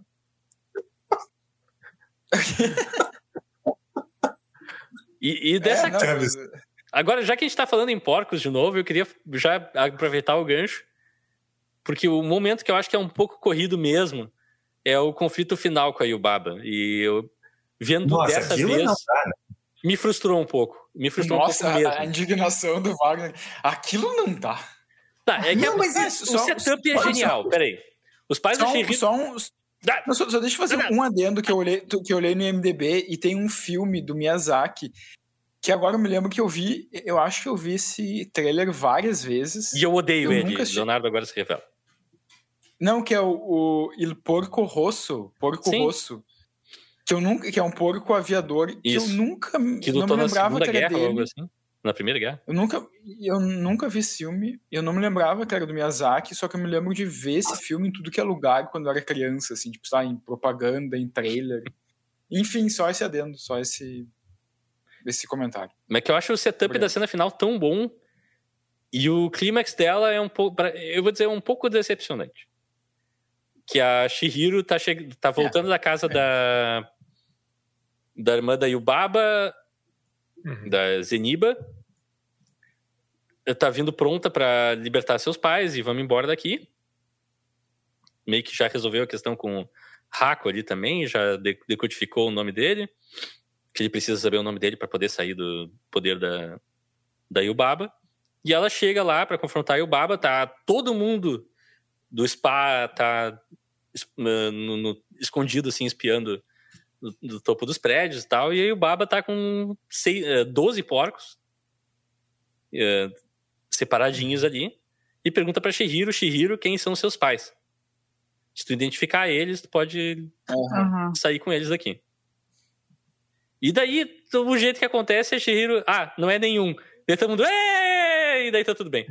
E daí eu fiquei, oi? Isso é muito broxante, É. muito broxante. Eu até gosto da solução ser nenhum, Ai, Mas- uhum. faltou algum, algum ponto ali, sabe? Faltou alguma fala da Yubaba, alguma coisa que a Shihiro, não, mas meu nome é tal. Ou sei lá, qualquer coisa, sabe? Não... É, é, a gente não sabe. e Daí os pais só aparecem lá depois, já voltando pra casa, e tu fica, tá, mas. É, Eu sei que o filme não é sobre esse conflito necessariamente. Eu sei que ele obedece regras diferentes, mas tem algumas coisas que, para Ah, satisfação pega aí. os pais dela são transformados no início do filme. É, eu acho que É tem. grande, tudo é, É, pra é ela grande sair objetivo, de lá com os pais. Sim. Exato. Sim. E aí no final é resolvido em um minuto, tipo, ah, não é nenhum deles. É isso aí, né, acertou. Daí o Baba, ah, eu perdi. Ah. Uhum. E eles são, é, é, realmente, essa parte. É que o filme, é que o filme também acaba indo para outros lugares e tipo, Sim. né? Eu, eu acho que o filme acaba se focando mais nela tentando salvar o O Raco. O Raco. o Raco e, e, e a relação dos dois. E eu realmente acho que a, a, a questão dela com os pais fica mais Perdida. penteada. Fica um pouco escanteado. Ao mesmo, tempo, ao mesmo tempo, eu acho isso legal, porque assim, os pais, comemos, são uns babacas. São, Tipo, são ela tá muito babaca. falando, não vai lá, não, vai lá. não Não vai, não vai. Aqueles pais idiotas, eles vão, Exato. eles comem toda a comida. Toda merda acontece por causa dos adultos. Exatamente. É. Então, ao mesmo tempo, é legal que no filme, tipo, ah, foda-se. Foda-se esses adultos. Vamos fazer o nosso rolê, vamos se divertir, vamos, né, vamos salvar ali o meu espírito guardião. E, e depois a gente vê.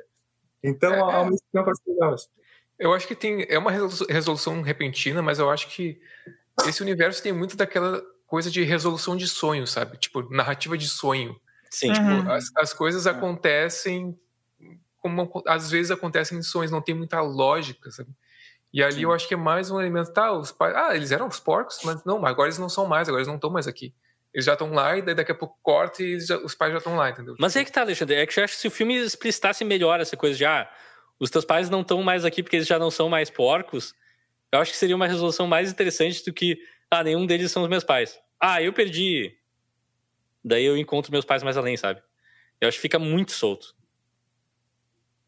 É, sim, eu, eu entendo, entendo, mas Desculpa, eu não queria te interromper, apesar de que eu dei interromper.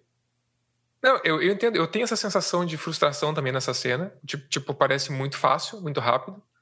Mas pela lógica da- daquele universo, talvez até faça sentido dentro da, da- dentro do É, não ra- sentido. Rápido e fácil, porque não era tu Talvez que tava lá, né? É verdade. do se, se pedissem pra tu identificar teus pais sendo porcos, eu acho que seria menos rápido e mais difícil. É a melhor frase do podcast esse ano. Faz sentido dentro do não sentido. A história do de viagem de Boa. Chihiro. E daí tem um dos meus toques favoritos. Só pra fechar essa parte dessa Fala, cena, fala. se eu fosse, eu melhoraria essa cena. Eu tô pensando seriamente em virar roteirista. Pera, só um pouquinho, fosse- desculpa, desculpa, desculpa, desculpa, desculpa. O que tu falou? Tu falou que tu melhoraria essa cena? Eu melhoraria essa cena.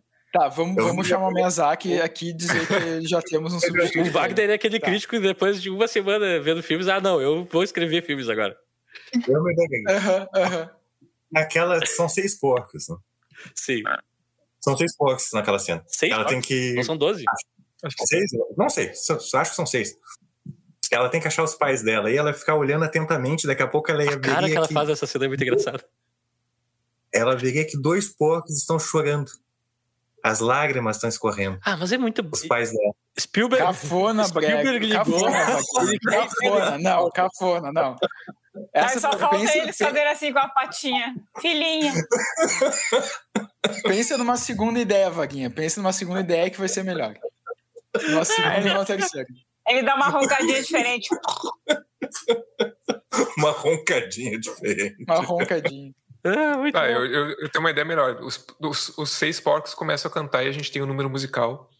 Ai, meu Deus, que horror. E aí, esse, Não, mas de repente eu acho que o, o final do filme é uma obra de arte aí. Acho que é perfeito. Acho que não precisa mudar Pra nada. onde esse episódio.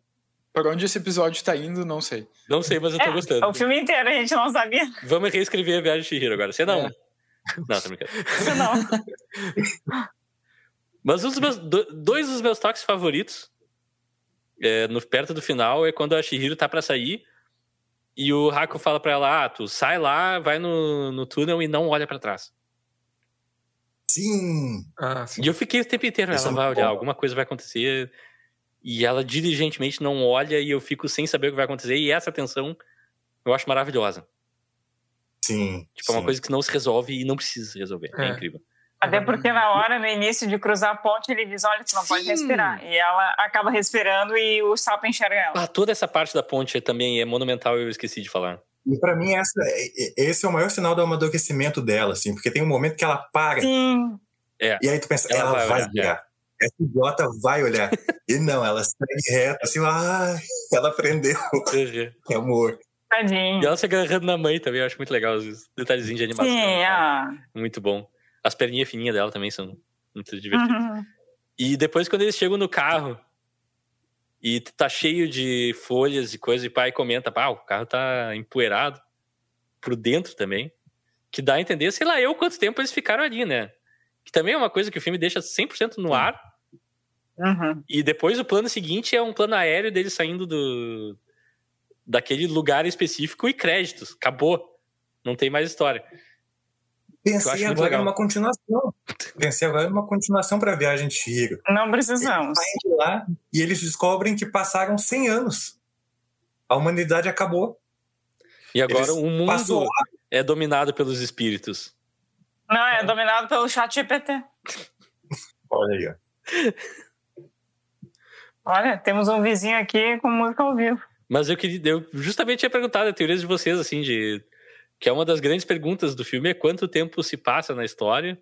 Bah. Eu sei que não é importante, porém não é menos divertido de discutir. Ah, aquela poeira poeirazinha? Ah, sei lá, seis meses. Aqui em casa um mês, deixa, deixa de limpar, um mês já tá cheio de pó. E, e outra É, coisa, eu sinceramente, eu sinceramente fiquei com a impressão de que passaram-se, não sei nem se uma hora. Ah, pela, pela vai dinâmica. empoeirar do o carro e encher de folhas. É, não, isso, isso não. Não, isso passou um mas, bom tipo, tempo ali, é. E isso é Pois uma é. experiência ah, de morte? Aquelas pessoas de, de fato morreram e estão tendo uma segunda chance da vida? Porque no começo do filme, quando eles estão chegando ali, a mãe inclusive fala: Ah, dirige mais devagar, tu vai nos matar. Que também é um Hum. gancho- ganchinho, assim, que fica. É, eu, eu- sabe que eu nem Não, a minha acho- cabeça foi por aí. Eu acho que isso é muito vício também, nosso vício hollywoodiano, né? Então, Pode ser. eles morreram, passaram-se décadas. Eu acho que não, não é por. Ainda que tenha a cena do carro, eu acho que não. Acho que não passou um isso. bom tempo, mas acho pra mim passou um bom tempo, mas eu não acho que eles tenham morrido. Eu Acho que é só uma coisa que eles ficaram nesse outro mundo durante um tempo, mas não. Não interpretei que isso como. É, eu, eu, eu quis suscitar mais como eu acho coisinhas interessantes de se pensar, assim, muito menos do que isso eu não acho que é importante pra história, tá? Não, não me entendam errado. Não, agora que vocês estão falando, eu, eu me dei conta, né? Tipo, é que eu, eu fiquei muito com a primeira impressão de quando ela encontra os pais dela, que obviamente os pais dela, tipo, eles estão agindo como se eles ti- tivessem acabado de estar ali. É, É. isso é Hum, verdade. Eles- a- primeiro, só que na- daí o carro que revela isso, o carro que revela que passou um pouco mais de tempo, né? É. E agora eu não tinha pensado nisso, eu, não- eu tinha ficado só com essa primeira impressão. Então, realmente, a gente pode cogitar alguma coisa, mas o que eu acho interessante aqui, nessa cena do carro, é o, o roteiro dizendo, o filme dizendo, tá, isso, bancando que aquilo aconteceu. Né? Bancando, tipo, não, isso aqui aconteceu mesmo. Não, Não é é tipo um aquilo, ah, foi Ferreira. tudo. Hum, É, não foi sim, tudo uma sim. imaginação, sabe? Eu acho Sim, que sim. talvez a função seja mais essa Sim, acho que sim. de dizer de bancar, não, isso aqui aconteceu mesmo, não foi um. E eu acho interessante isso. Eu acho porque Acho que eu concordo eh, contigo, Alexandre. Uhum. que geralmente, geralmente é o contrário, né? Geralmente, ah, foi só uma É. ilusão dela e tal. Ah, mas a gente não precisa a- associar a, tempora- a temporalidade do mundo mágico à temporalidade real. Então, Não, mas, mas como assim?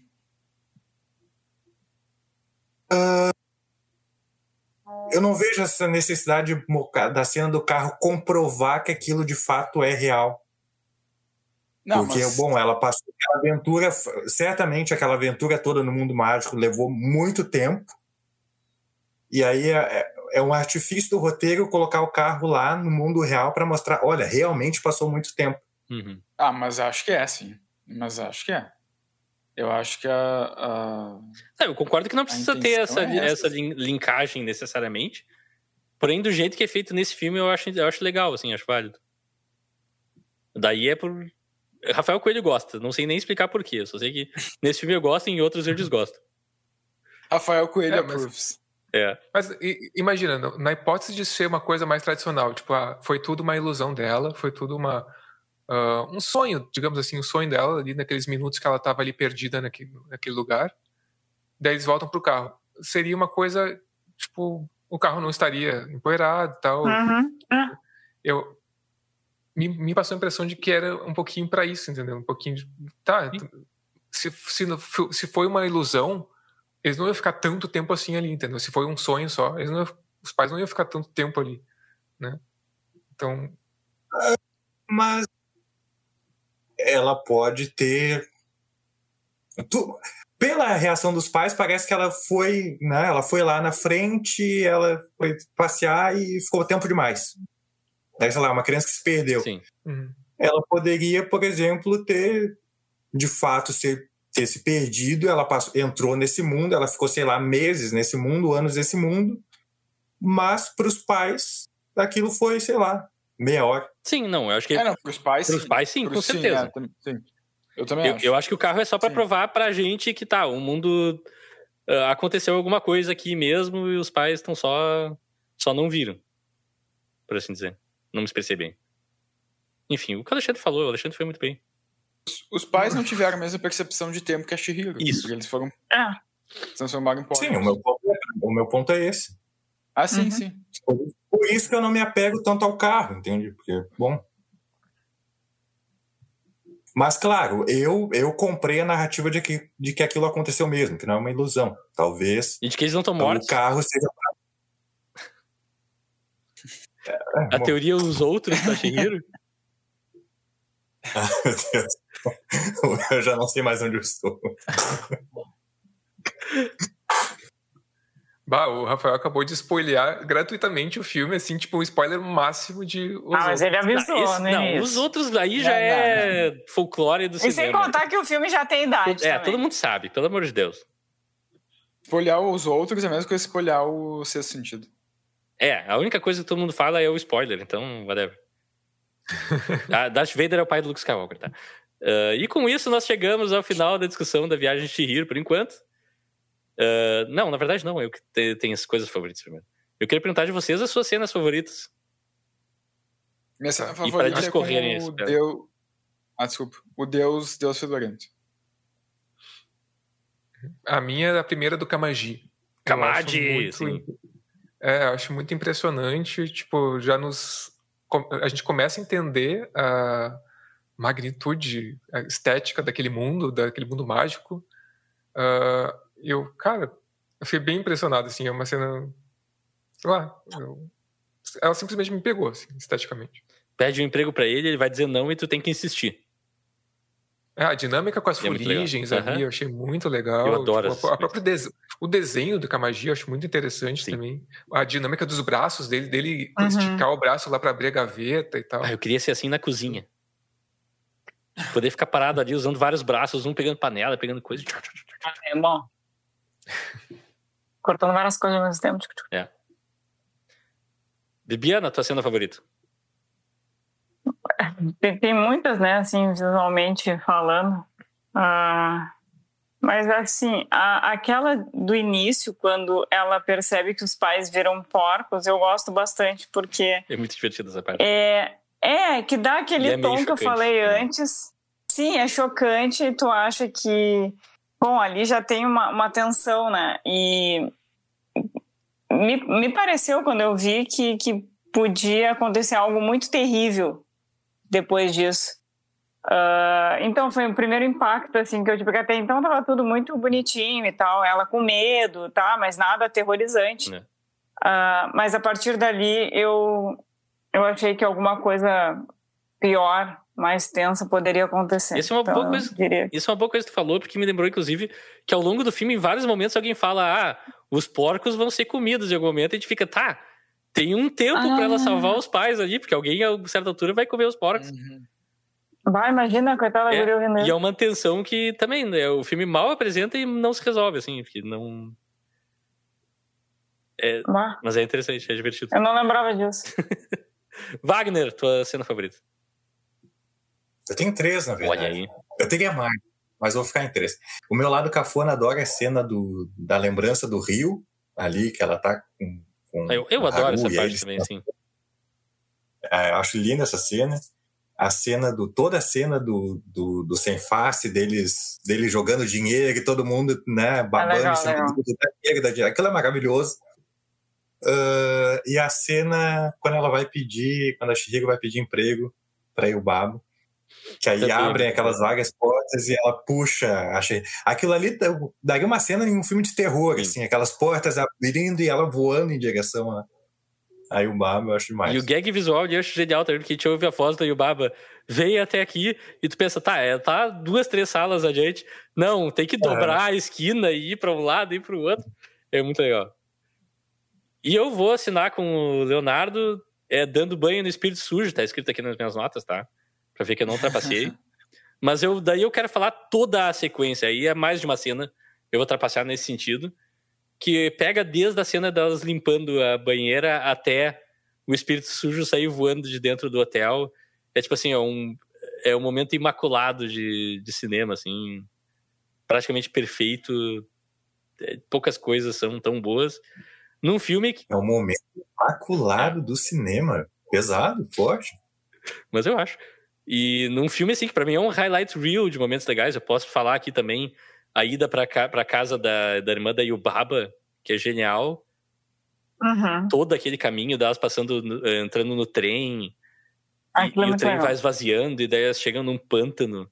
E daí vem um, um negócio de luz que guia elas. Que, Que é assustador, né? É, meio bizarro e muito legal ao mesmo tempo. Eu jamais iria. Dez aninhos eu jamais iria. o Raco sendo atacado e perseguido por pe- pe- pedaços de papéis que são uma maldição, várias maldições, na verdade.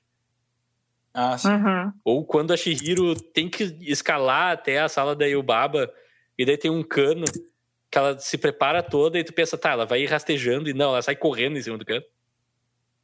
Uhum. Então, tipo assim, o filme é cheio de momentos, mas ainda acho que o Dando Banho no Espírito Sujo ganha. E a próxima pergunta, é- aí eu vou abrir mais, tá? Porque pela natureza de filme de animação, a gente também, por eh, atuação, a gente tá falando do, design visual do personagem, não é só o- a voz. Então eu queria saber de vocês, eh, qual o personagem favorito do filme? Ao invés de atuação favorita, que eu acho Ah. que Ah, eu acho que é a, a Shihiro mesmo, né? Shihiro. Ah, uma, uma menininha. Que bom que é uma menininha, né? É.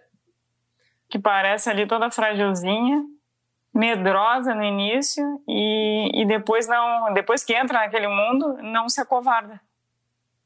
Ah, eu acho como o design da Yubaba eu gosto bastante. Também quando ela se transforma num corvo.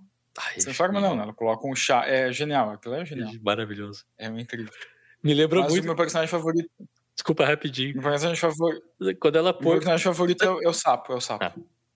Mas o que eu ia falar, Olha, a Hum. Yubaba botando do- a capa na- no rosto é que nem o, o, tem o filme Planar from Outer Space, do Ed Wood, que era, ele tava filmando com o Bela Lugosi, que era o vilão do filme, que morreu durante as filmagens, e daí ele chamou o dentista dele, que ele achava que do nariz pra cima era igual o Bela Lugosi.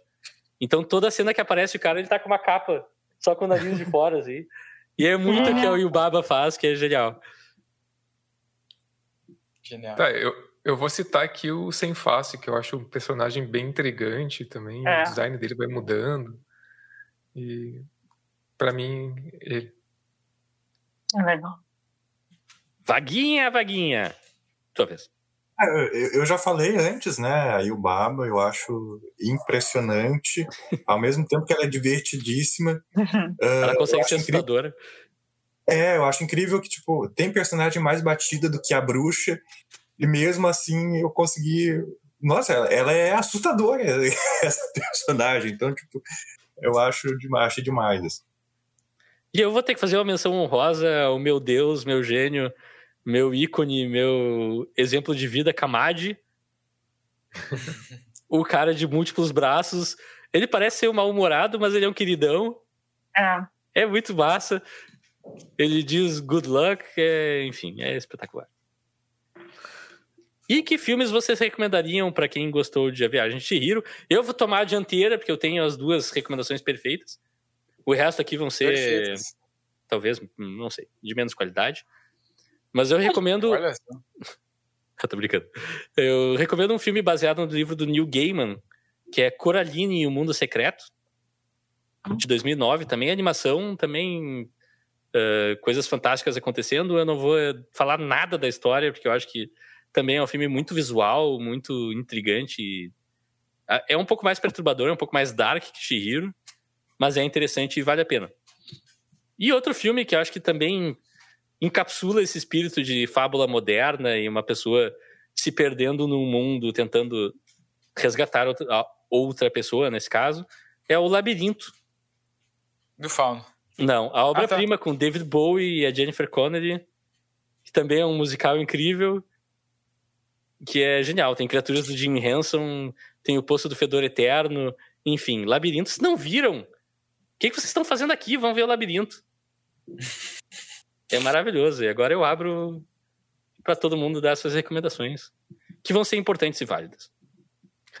Tá. Menos, Posso começar? Menos que a tua, mas, mas vão ser. Ah, não, mas é que eu sou, eu sou protagonista, né? Então. Perfeito. A minha é sempre ruim.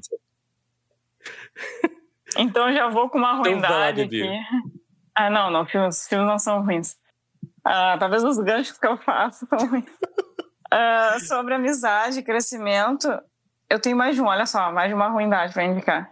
Uh, sobre amizade e crescimento, o Clube Não fala dos assim Cinco. que as pessoas vão acreditar.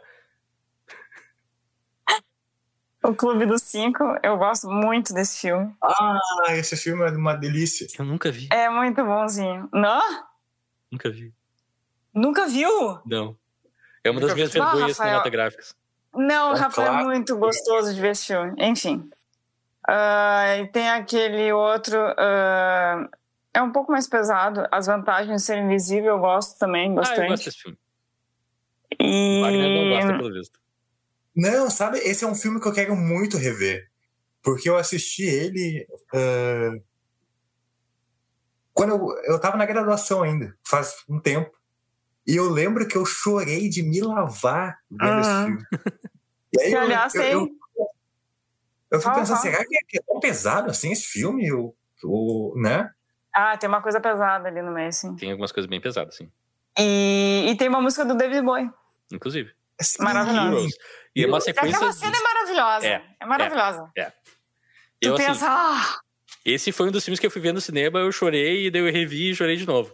É libertadora aquela cena, é. né? Mas faz muitos é anos que eu não bom. vejo, então não sei. E eu não sei se eu, eu vou deixar o Xande falar, se ele não citar, eu vou citar o terceiro filme, porque eu já citei dois aqui. Beleza, já que falou do Alexandre, Alexandre, se apresente-se então, para. Eu tenho dois, duas sugestões. Que uma eu já falei durante o episódio, que é o Viva, A Vida é uma Festa, filme da Pixar, que também um garotinho vai para um mundo mágico, que na verdade é a Terra dos Mortos, para descobrir coisas Tem alguma relação temática? É. Que, aliás, o mundo dos mortos é um divertimento só, né? Esse filme. Ah, se eu tivesse morto, eu ia querer me divertir também. Vamos falar, vamos falar sério. Eu também. E, mas o outro filme também é um filme que tem críticas sociais, que fala um pouco sobre ganância, e também tem um elemento ali fantástico. Wall Street. Que, não, que é um filme dirigido ah. pelo Bong Joon-ho. É o ah. Okja, que tá na Netflix. Sim! Ah, Esse tava na minha sim. lista para falar, porque é um filme... Bom. É um, esse eu... é um Miyazaki live action que não é uma adaptação. Maravilhoso. Eu odeio esse filme. Eu odeio o Leonardo. Eu odeio esse filme. Por que, desculpa, Leonardo? eu interrompi muito o Alexandre agora, mas é que eu me empolguei, desculpa. É, só isso, só ia recomendar os filmes. Eu não, quis esse, eu não quis ver esse filme porque eu tenho certeza que eu não vou gostar. Assim, ele tem uma. Não sei. Ele passa uma vibes. Hum. Ele é literalmente um filme do estúdio Ghibli filmado com atores de verdade. Ele é, ele é. E ele funciona é. demais pra mim. Ele é. Ele é. Leonardo. Uh, peraí, Bibiana, o Alexandre falou o filme que tu queria que, ela, que ele falasse? Não. Então, não. agora é... você tem que falar. Tá, só pela crítica social. Aqui a gente não deixa mesmo. pontas soltas. só pela crítica social mesmo, que, bom, esse filme eu considero assim, ó, uma. E nem tem. Não sei. Não é, não é um longa, é, é um curta, é nossa daqui.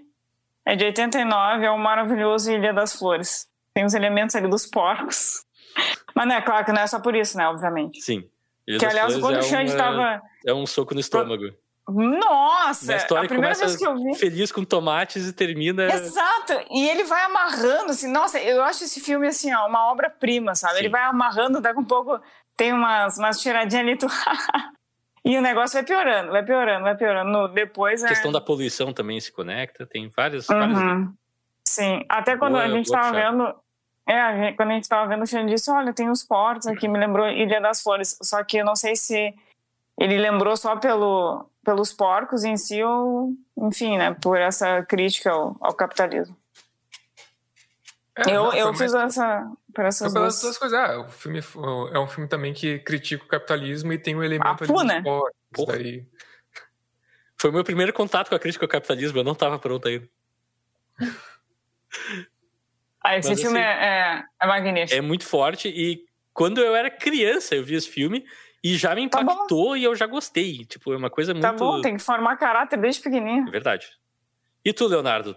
Amarra então o nosso bloco de filmes parecidos. Eu vou recomendar dois, então. O meu, a minha Solas? recomendação... Solas, com Anthony Hopkins. Ah, ah, que É. maldade. Eu, recome- como eu falei, eu não sou muito fã de animes, né? Eu não, não, não tenho esse. Sei lá. Não cai tanto no meu gosto, infelizmente. Eu vou recomendar um anime que é um dos que mais. Mas dos animes que eu assisti, um dos que mais me marcou era Dragon. o anime. Não, nunca vi. Nunca gostei de Dragon Ball. Vi pouca coisa de Dragon Ball, mas nunca gostei.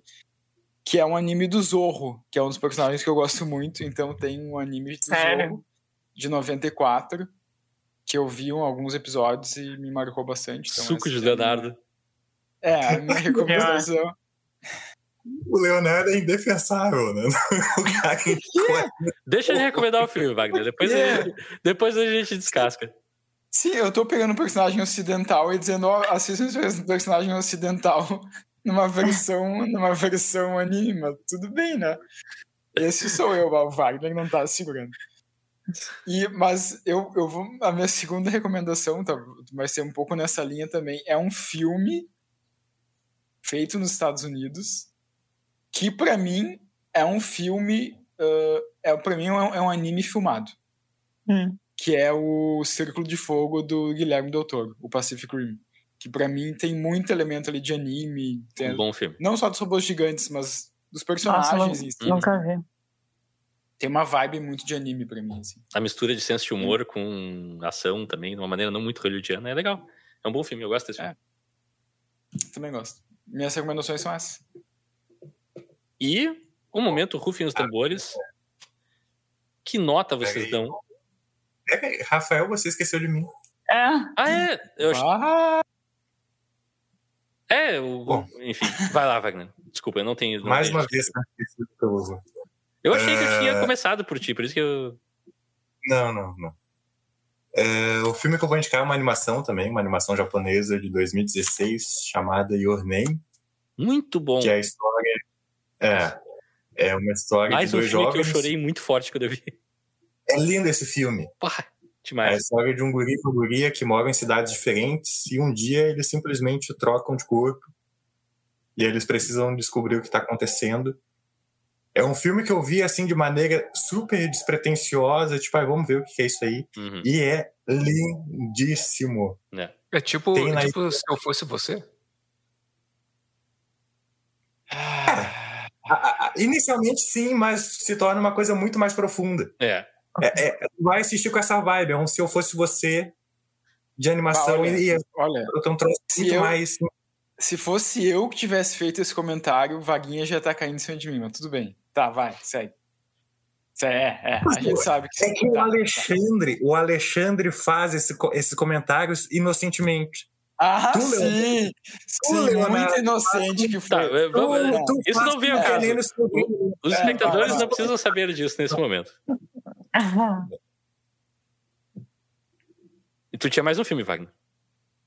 Não, é só esse. Eu, eu Só só não, não, não quero criar o caos na reta final. Embora o Leonardo tente. Ah, ficar nas rédeas desse programa tá cada vez mais difícil. E que nota vocês dariam para a Viagem de Chihiro?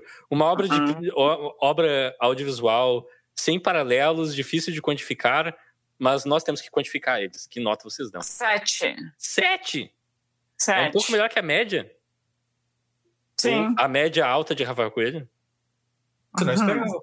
Também não. A minha, a, minha, A minha nota é mesmo da Baby, 7. Me dói um pouco dar essa nota, mas vou dar 7. Não, me dói ouvir Ah. essa nota. Ah, Eu imagino, eu imagino, eu imagino.